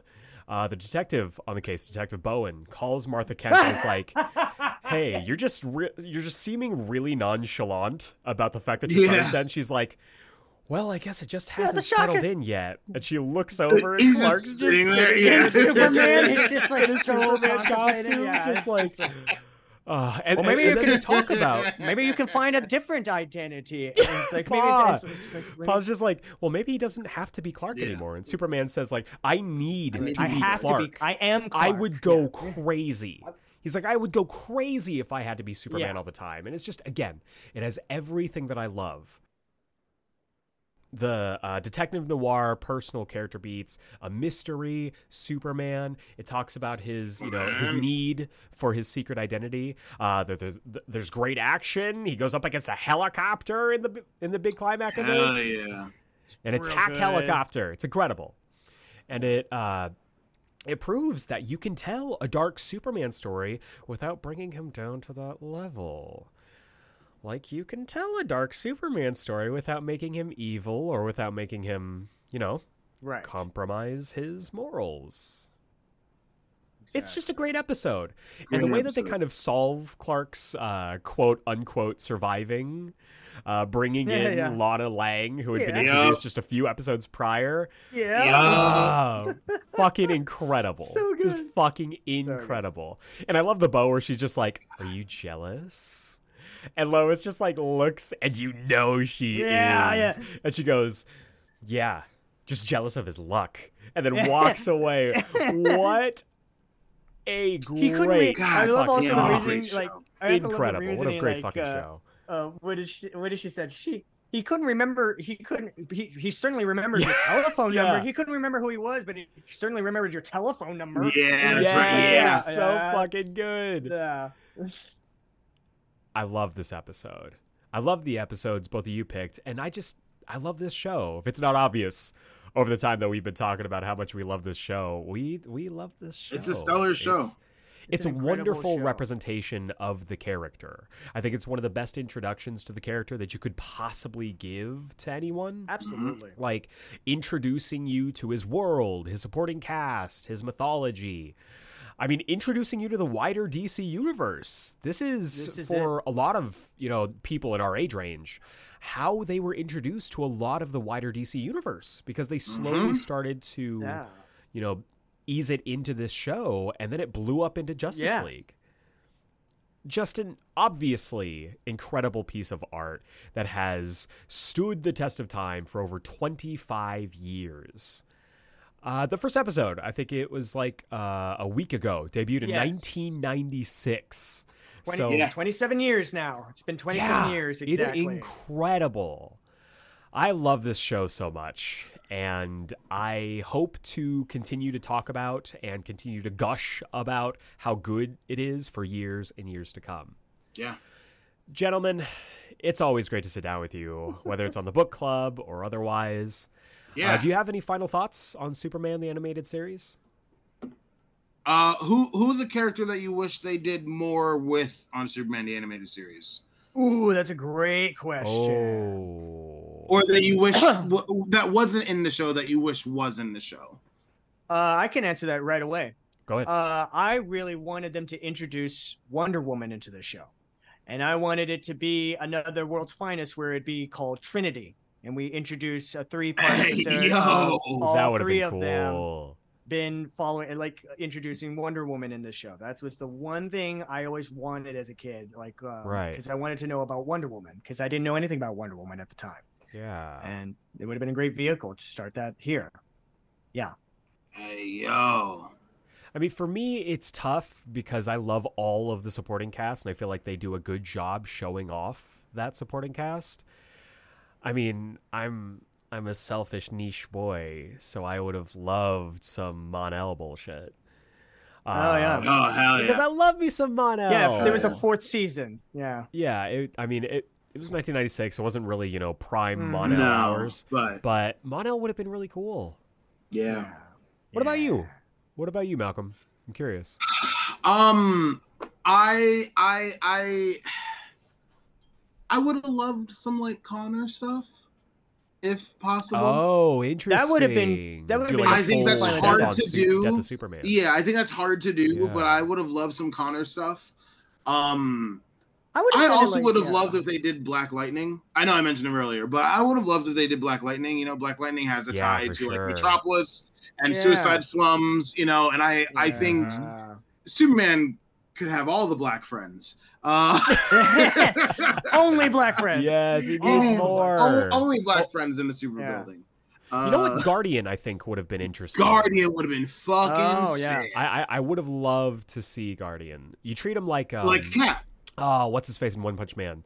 Like you have him just be this like supporting character running, you know, going around on his bicycle. Like, Yeah. um, I would just say like no, you just yeah, you treat him like the Captain America and have him be like I don't know, like a golden age hero for Oh, Superman I would just to say like, like a up to or some normal shit. That would guy so that's fun. like that was like inspired by Superman, and Superman learns that you don't have to have super strength or powers to be a superhero. Yes. Like there's That'd so be much Yes. that you could do. I mean, there, there, there's one episode dedicated to the Legion that I absolutely adore, and maybe we'll talk about it in another episode. episode. It's the new kids But- in town, isn't it? Yeah, new Mhm. kids in New town. Kids in Town. I would have loved to get more Legion stuff too. Yeah. Uh, though we did end up getting a legit uh, legi- Legion of Superheroes Which cartoon, rules? which It's those rules. who don't really know is. fucking So drives. good. It's so That good. the show difference drives between so seasons hard. one and two. Oh, Oh, Yes, yes, Oh. it's good. It's real intense. Um, And and to your point about Death of Superman, I mean, we did kind of get that in Superman Doomsday. yeah. Uh, that film the Doom- With which that feels cast aesthetically like that. I mean, it was obviously different, different actors with everything. I mean, um, I think it's Alec Baldwin plays Superman. Alec A- Baldwin. Adam. Adam. Baldwin. Yeah. Adam Baldwin. Thank Adam you, Baldwin, thank you. Yeah. Uh, Adam Baldwin plays Superman, and then it has one of my favorite portrayals of Lex by uh, Spike from Buffy. Yes. Yeah, Yeah. James Marsters. Yeah. Yeah, he's Very good. incredible. Very good Lex Luthor. But- oh, I keep Yeah, forgetting that not he plays quite Luthor. exactly like DCU. Uh, DCU Yeah. Death Yeah. of Superman would have been interesting. I mean, I mean, we, we, did, we we did get uh Doomsday in the DCAU. It was in a Justice League episode. Yeah, you're right. We did League it in Unlimited. Justice League, in yeah. Justice League. he had like a was kind of whole kinda- episode, and then he also came back for um, the Justice Lords. Yes, Mhm. yes, yes, yes, absolutely. But yeah, Um, if you couldn't tell, Superman the animated series is iconic. It's timeless. It is a wonderful piece of fiction that represents the character as best as any other piece can. And uh, it answered the question that was posed at the beginning in 1996. I hope through through this episode, through the three season long run of the show, that um, Pat Jankiewicz got his answer because I think the answer to will Superman ever have an iconic and successful superhero TV show is a resounding Yeah. yeah.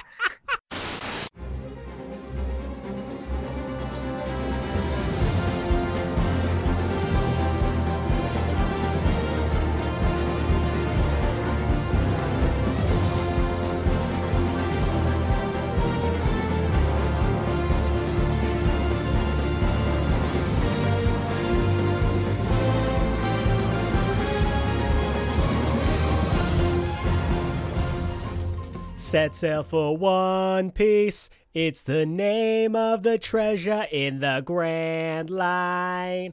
Geigo, Geigo set sail for One Piece. You don't know how badly I wanted to put that as the transition song for this. But I figured let's just go with We Are. It's the safe bet. The instrumental is really good. Needless to say, it's now time for the weekly review. This is the segment of our show where I review something weekly, and right now I am reviewing season one of Netflix's live action adaptation of One Piece. And let me tell you, gang, it's pretty good. I was very worried when it was announced that Netflix was going to adapt One Piece because I mean, let's be honest, we've we've we've seen Netflix try to adapt anime to varying degrees of success, most of which have been bad. And I came into this with a with a very a very honest hope. And I and I told people this. I needed this to be good. It wasn't a want. It wasn't a a a passing fancy. I needed this to be good. Why you ask? Well, it just so happens that Netflix is also working on a live action adaptation of my favorite anime of all time, Yu Yu Hakusho. And even though it's a very different show, handled by, I'm assuming, different uh, creative teams, this would be an indication on how good Yu Hakusho might be. So you can guess how excited I am for that live action Yu Yu Hakusho adaptation. But let's talk about some One Piece because I was I was really excited to see how this shook out. Leading up to it, obviously with strikes going on, we can't do any kind of, you know, officially sponsored um promotion or anything like that. But the trailers looked great. The actors are super into it, especially our lead actor, our Luffy. We're going to get into him in a second. But I really you know, I I was excited to see at the very least them attempt to tell this story and how far we would get into this story because there's no guarantee when this comes out that there's going to be a season 2 or however long this show is going to, you know, could possibly go on for. I mean, the manga is over a thousand chapters. I don't know what to tell you, but with the announcement recently, this past week, as of this recording, that they are indeed going to be getting a season two and that the showrunners have a plan for about six seasons. I mean, I'm excited to see more. I'm very excited to see more. So, the first season comprises of eight episodes, and those eight episodes cover roughly about the first 100 uh, chapters of the original manga. So, basically, from Romance Dawn all the way to the end of Arlong Park. And this gives you the basis for almost everyone on the crew, at least all of the we'll, just say the humanoid characters. Um, we didn't make it to Chopper, to Frankie, or to um, oh God, why am I blanking on his name? He's the Skeleton Man. Why? Oh, he sings Binks' Sake. Um, oh no, hold on. I'm gonna do this. I'm gonna vamp while I'm doing this. Uh, I cannot believe I can't remember his name. It's it's Brook. Brook. Um, it's it, it was cool to get the establishment of the main cast essentially. Uh, the rest of the crew i'm assuming will be collected over the next season or two but it was cool to see everything come together with some subtle tweaks here and there. Uh, luffy played by inaki godoy. Holy shit.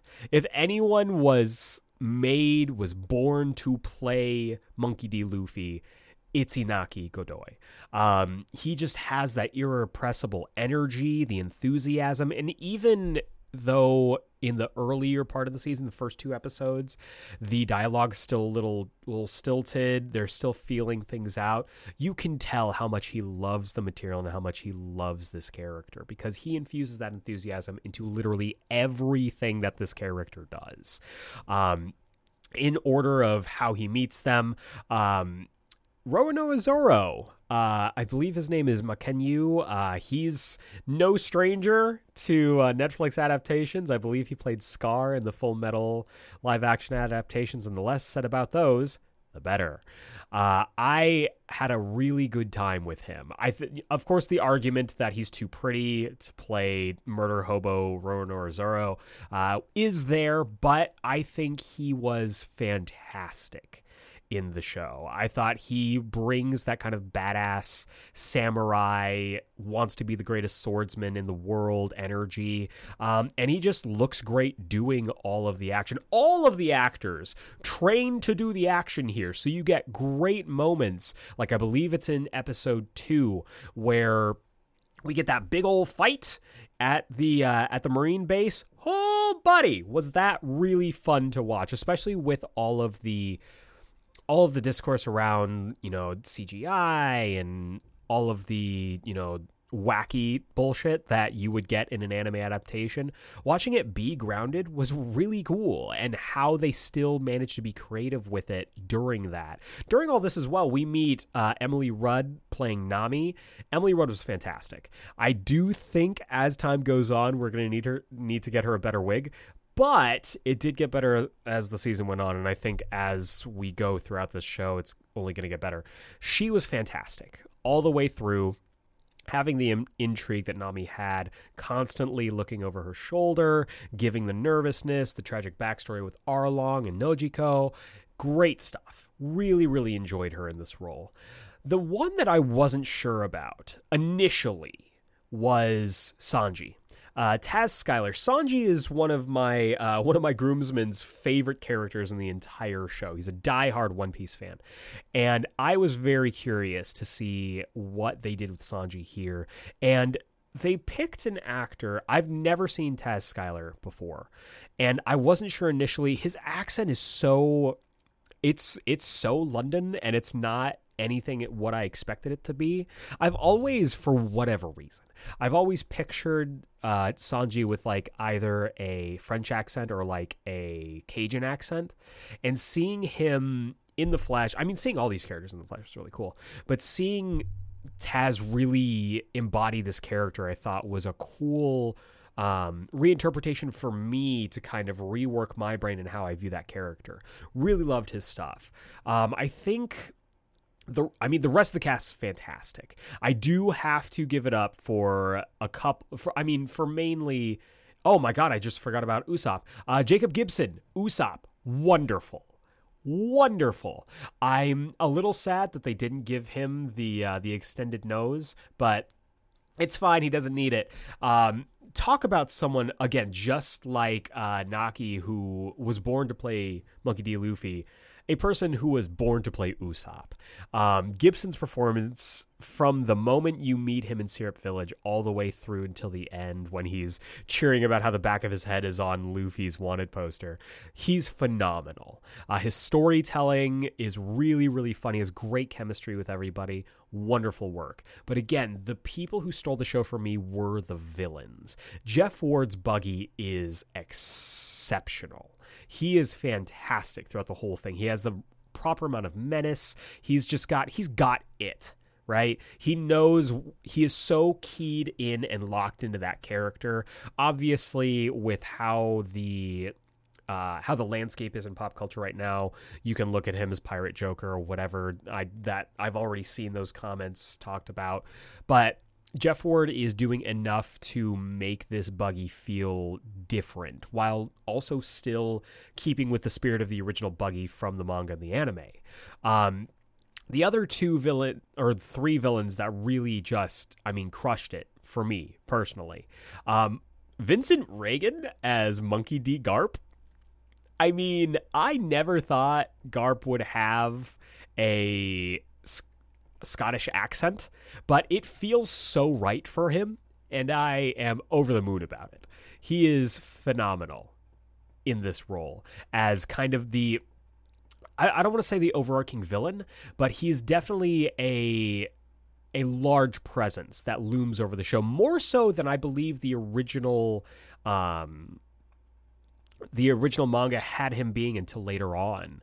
Uh, he was absolutely an established character, but he wasn't directly involved with Luffy as as consistently as he is in the show. And I like the change. I like setting him up as this authority figure who Luffy is kind of rebelling against.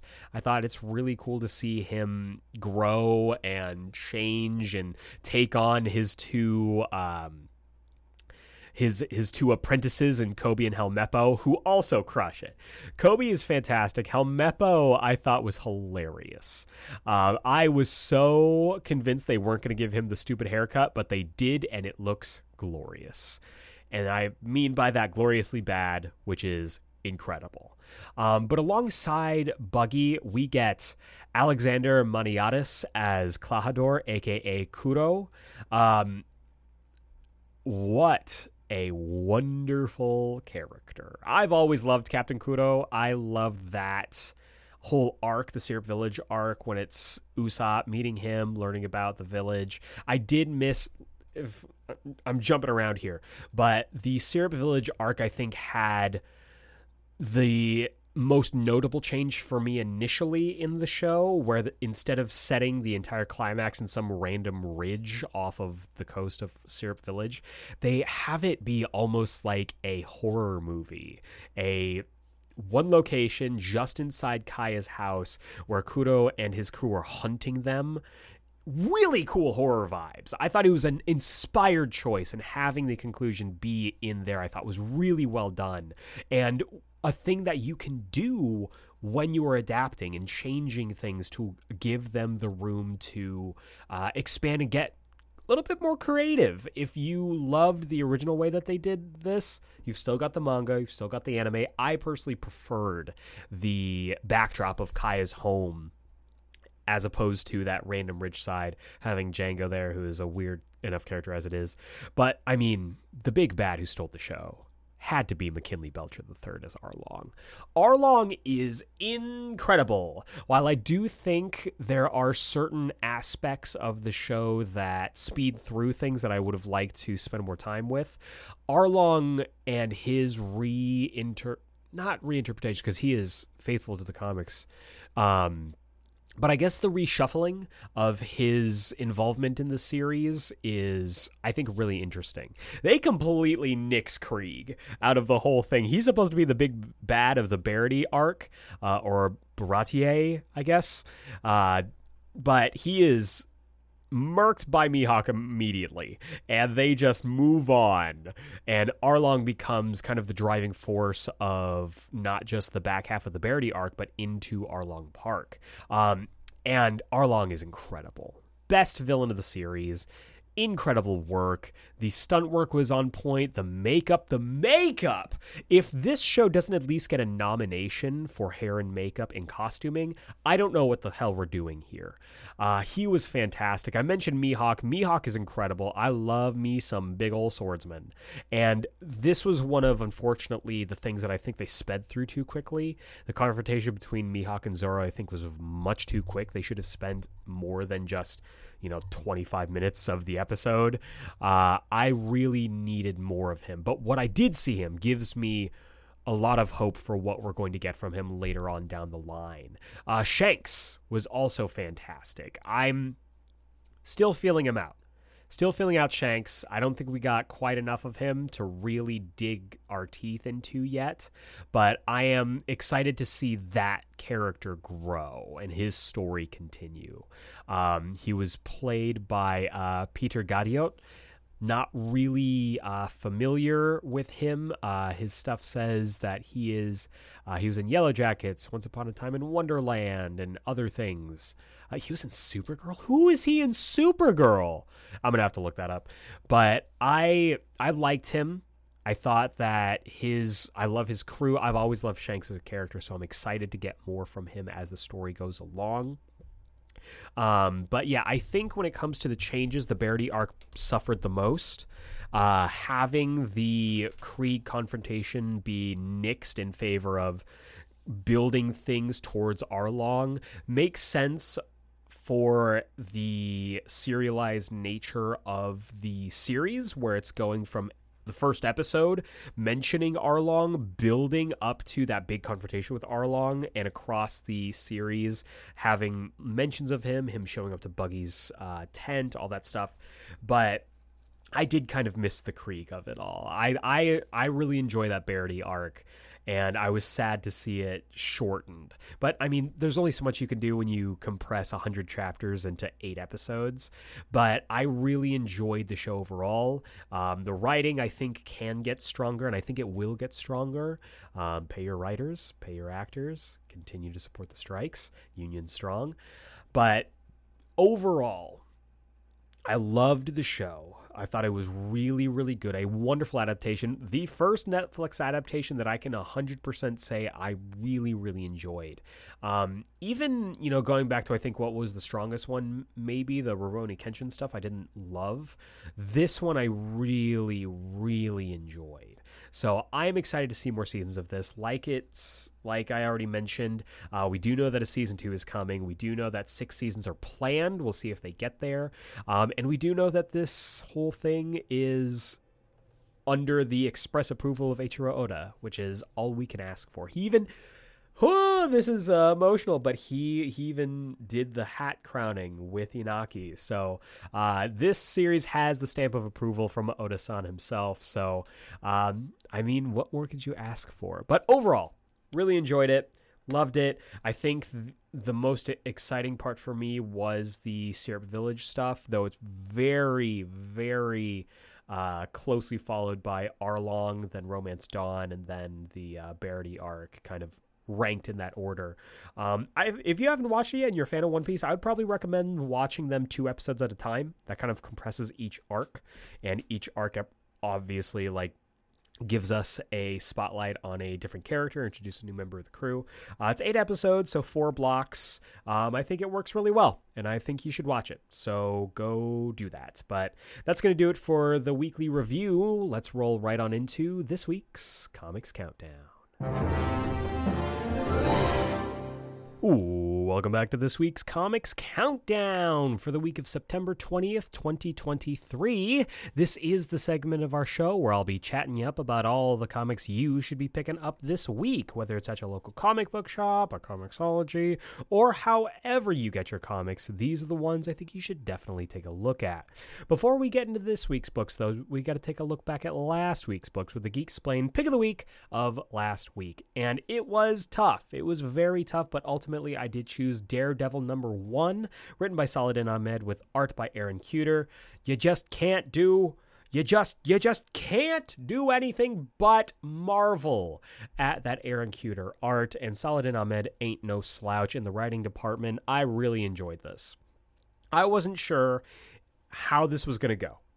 I mean, the creative team is incredible, obviously, but with how the Zdarsky run ended, I thought that maybe it would be a good time for me to take a break from Daredevil, kind of what I did during the Soule run. But ultimately, I was like, you know what? I'm gonna. I want to pick up this first issue. I want to see. I want to get a you know, a, a, flavor test, if you will, of what this ha- run has in store, and I loved it immediately. So I will definitely be staying on the DD train for a very long time. But that's last week's books. This week, we've got one, two, three, four, five, six, seven, eight books for you to check out. And we're going to kick off this list with a pair of number threes. That being first Titans number three, written by Tom Taylor with art by Nicola Scott. I know what you're thinking. Wait a second, this book's been out for a while. Why is it only on issue three? Well, that's because of Night Terrors and how much that book just that event didn't matter. I'm sorry. It just it, it, it didn't. It didn't. It didn't. But it's fine. It's okay. But we are back in the main story of Titans. This is issue number 3. Let's dig into it. All hail the Church of Blood with their newest leader, Brother Eternity, going public with a former Titan as part of his flock. The church has more followers than ever before. Do the Titans stand a chance at influencing the people of the world to fight brainwashing and prepare for the largest intergalactic threat looming on the horizon? Yeah, that's a lot, but again, really cool. I'm still digging the Titans book. The first two issues I thought were really strong, and having, spoiler alert, Garth B on the side of the villains, I think is really interesting, and I'm curious to see how that shakes out. The other number three is, of course, Hawk Girl number three, written by Jadzia Axelrod, art by Amancay Nahuelpan. I have been loving this book. The first two issues were wonderful, and it looks like it's going to get even better. So so let's dig into the synopsis. It's Hawks versus Owls as Kendra soars to Gotham. Batman may have discovered a clue about Hawkgirl's new foe, and she's brought Galaxy and Argus as backup. Hawkgirl will need all the help she can get as she tangles with the Croc Block street gang moments after arriving, only to rise to the skies and face the Court of Owls and a small army of Talons. I am really excited to see uh, what Jadzia has in store writing Bruce. I'm really, really curious. We talked about it when she was on the podcast uh, a few episodes ago about how we would be uh, not just spending time in Metropolis. So I'm excited to see her write Batman, and you know, maybe she'll get more opportunities writing other characters. She's crushing it with Galaxy and Hawkgirl right now, but I'd be lying if I wasn't interested in seeing how she tackles other characters as well. So, uh, really excited to pick this up. Cannot wait to read it. Next up, Speaking of Titans, we've got Nightwing number 106. This is written, of course, by Tom Taylor with art by uh, Stephen Byrne and Serge Acuna with a backup written by Michael Conrad. Uh, I am very curious to see to pick back up with this because it's been a little bit. Again, all of these books were jumping back into post uh, Night Terrors. I'm trying to like remember everything that happened it's been months so let's dig into the synopsis and feel you know kind of feel out whether we uh, have to do a quick recap on this or not Sail the high seas with Nightwing and Batgirl as they journey across the ocean in search of the Hold's secret society that dates back to when Blüdhaven was founded. We saw previously in Nightwing 99 that the Hold's vault held, se- held several safes, and here we'll find out there has always been one left for Nightwing yeah, we're doing uh, some international intrigue. So I'm curious to see what they've got in store for us. Should be a good time. Uh, one book that I really enjoyed last week was Superman Lost, and I'm really excited to dive back into the main Superman book with Superman number six, written by Joshua Williamson with art by Gleb Melnikov. I am, I mean, I love this book, and of course I do. It's September you gotta show up for the Superman book. And I think it's appropriate too because this week, obviously, we've been talking about uh, Superman the Animated Series, and this book so far has been taking very much that kind of approach. And I've been loving it. I'm having a lot of fun with this book. I'm having a lot of fun with this creative team. I'm just glad we're back to it. Again, Night Terrors, it was great for the wallet, but again, I just I missed the story that we were telling. So, let's dig into this. New story arc starts here. First appearance of a new Superman villain, The Chained, Part 1. Following the shocking cliffhanger of Superman number 5 and the events of Night Terrors, Superman has learned that Lex Luthor kept a prisoner beneath Stryker's Island for decades. Who are they and why did Lex lock them up? Can Superman unlock the secrets of the chain? I am really, really excited. I completely forgot about the cliffhanger from five, and now I'm remembering it, and it was a hell of a cliffhanger. So I'm excited to uh, to pick back up and see where we leave, not just our uh, Man of Steel, but also Lex Luthor. Next up, speaking of Superman, we have Batman Superman World's Finest number 19, written by Mark Waid, art by Travis Moore. You know how much I love this book you know how much I love this book. And this is, again, we're in the arc where they are introducing Clark to Bruce for the first time, Batman to Superman. So, I mean, it's World's Finest. It's World's Finest. We're talking about World's Finest earlier. It all connects, it all makes sense. I love it. Uh, really, really excited to pick this up. Let's dig into the synopsis. The origin of the world's finest team continues. What of all things could tie the Riddler and the Phantom Zone together? And what secrets will the Dark Knight and the Man of Steel learn about one another that will define their friendship?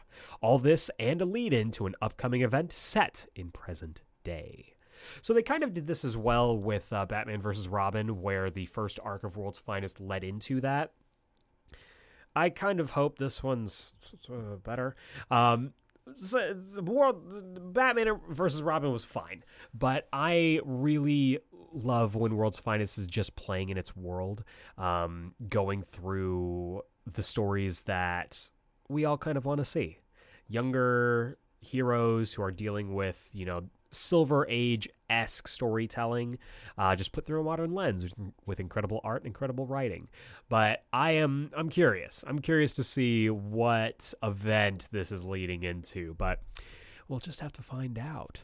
Next up, we have Guardians of the Galaxy number six, our first Marvel book of the list this week, written by the Hive Mind, Jackson Lanzing, and Collin Kelly, with art by Alex Lins.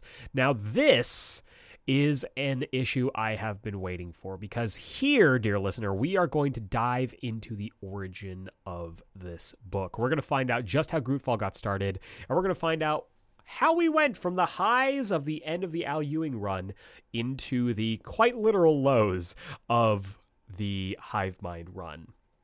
I am really excited. I've been loving it so far. I can't wait to find out this origin story, especially now that we know that this book isn't going to be as long as I wanted or thought I would be. Um, I'm excited. Let's dig into the synopsis. The origin of Grootfall. One year ago, the Guardians were more than a team. They were the galaxy's superheroes. Now, the Guardians are outlaws, guns for hire, roaming the frontier in hopes of stopping one of their own. How did the Guardians fall apart, and what changed Groot into the monster he is now? The untold story is finally revealed. I'm so excited. I love tragic stories, and I am very, very interested to see what caused all of this. You know that the Hive Mind loves their world building and are great on backstory, so I can't wait to pick this up. But the big books of the week, the two books I think you should absolutely be picking up We started off with a pair of number threes. We're finishing off with a pair of number ones. First off, Wonder Woman number one. Written by Tom King, art by Daniel Sampere. This book has been hotly anticipated and has been on the lips of literally every person you know if they have an interest in comic books. Uh, Tom King knows how to shake up uh, whatever character or status quo that he's involved in, and he knows how to market books. Love him or hate him, he knows how to market a book. And Daniel Sampere's art is on another level. So I am very excited and very intrigued. I feel like I'm the only person in the world who hasn't read an advanced copy of this. So I am really, really interested to see Tom King's take on Wonder Woman. Let's dig into the synopsis. The Amazon Warrior is now a wanted outlaw.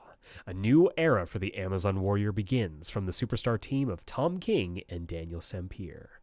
After a mysterious Amazonian is accused of mass murder, Congress passes the Amazon Safety Act, barring all Amazons from U.S. soil. To carry out their plans, the government starts a task force, the Amazon Extradition Entity, AXE, to remove those who don't comply by any means necessary. Now, in her search for the truth behind the killing, Wonder Woman finds herself an outlaw in the world she once swore to protect. That sounds awesome. I'm really excited. Wonder Woman Wanted, I mean, tells you all you need to know. I also love the new um, logo. Looks really cool. Classic, evokes that old school mentality while also feeling fresh. I'm really stoked on this. But the other number one, of course, is Captain America number one. This is written by JMS, J. Michael Straczynski, with art by Jesus Saiz. And I said it before, this is a bitter sweet book. I loved, speaking of the Hive Mind earlier, the Hive Mind and Tochi Onyebuchi run of Captain America. I was sad to see it go. I felt like it didn't it didn't have enough time. I wanted more. But I love Straczynski's stuff, and I am very curious to see what this book ends up being, following, of course, that stellar Hive Mind run. So let's dig into the synopsis and see what they've got in store for us. What future awaits the man out of time? Decades ago, Steve Rogers changed the world forever. Now, powerful and insidious forces are assembling to ensure he never does it again. Past, present, and future collide as the man out of time reckons with an existential threat determined to set the world on a darker path at any cost. Yeah, that sounds really interesting. I still feel like I would have preferred the pitch that I gave a while ago, where the Hive Mind takes Steve off the board for a bit. He's in uh, he's helping out in Dimension Z, and this is kind of a Captain America year one. I still think there is a story there that we could tell. But either way, very excited to check this out. I love Jesus Saiz's work. Um, I believe Matt Hollingsworth is doing the colors on this, and I mean, one of the best in the game. And obviously, I already mentioned I love Straczynski. Straczynski can write literally anybody. So I'm excited, really excited. I mean, about all these books, let's be honest here. To recap, we've got Titans number three, Hawkgirl number three, Nightwing number 106, Superman number six, Batman Superman World's Finest number 19, Guardians of the Galaxy number six, Wonder Woman number one, Cap- and Captain America number one. Night Terrors is over. The DC Universe is back on the tracks. We've got brand new number ones. So now is the perfect time to jump back over to your local comic book shop and pick up some great comics. And that is going to bring us to the wrap up. If this is your first time joining us on the Geeksplained podcast and you like what I do here, feel free to subscribe to us on the podcasting platform of your choice and give us a rating and review. We drop new episodes every single Wednesday, and honestly, ratings, reviews, and subscriptions really do help me and the podcast out in this weird podcasting algorithm space, raises up our stock, and gets us out and into the orbit of listeners just like you. And if you give us a five star rating and review on Apple Podcasts, iTunes, whatever you want to call it, I will read your review here on the podcast. You can write literally whatever you want. I will be forced to read every single word you write. As long as you give me those five stars, the sky's the limit on what you can make me say. uh, and you'll be able to join the likes of our terrific 21, including Seafire ND, Joshua Panels to Pixels, Matt Draper, Burrito Man 88, Doug from For Every Kind of Geek, Don Swanson, That Guy Brian, Mouth Dork, Dallas Meeks, Amazing Spider Fan, Alok and AZ, Sass, Jedi Jesse 20, Ken 4656, Director Hall, Mullet Overlord, Invisible Man 11, Ed Likes Things, Clip 326, That Logan, and Ken from Norway. I want to say a huge thank you to these fine folks for their reviews, and I cannot wait to hear yours. It really does help us out. I I recognize that I say it every single week and it's like a, a bit at this point, but it really does help the podcast out. Um, for whatever reason, you know, the last, I mean, probably the last five episodes, for whatever reason, haven't been getting as much traction as I would like. Um, and really just getting the word out sharing us around. If you enjoy what you're listening to, uh, word of mouth goes a real long way, whether it's in reviews, whether it's just saying, hey, I like this podcast. If you're interested in this stuff, you might like this too. Really does help me out. Really, really does. Um, we're trying to make sure that this podcast is as good as possible. And um, I can only do that with your help. So, balls in your court, I guess. but also, if you want to uh, have an email read on the podcast, you want to reach out to me, want to have a chat, maybe you have a question or something. If you want to be part of the Geeksplained mailbag, send your emails to geeksplained at gmail.com, put mailbag in the subject header, and I will read it here on the Wednesday show.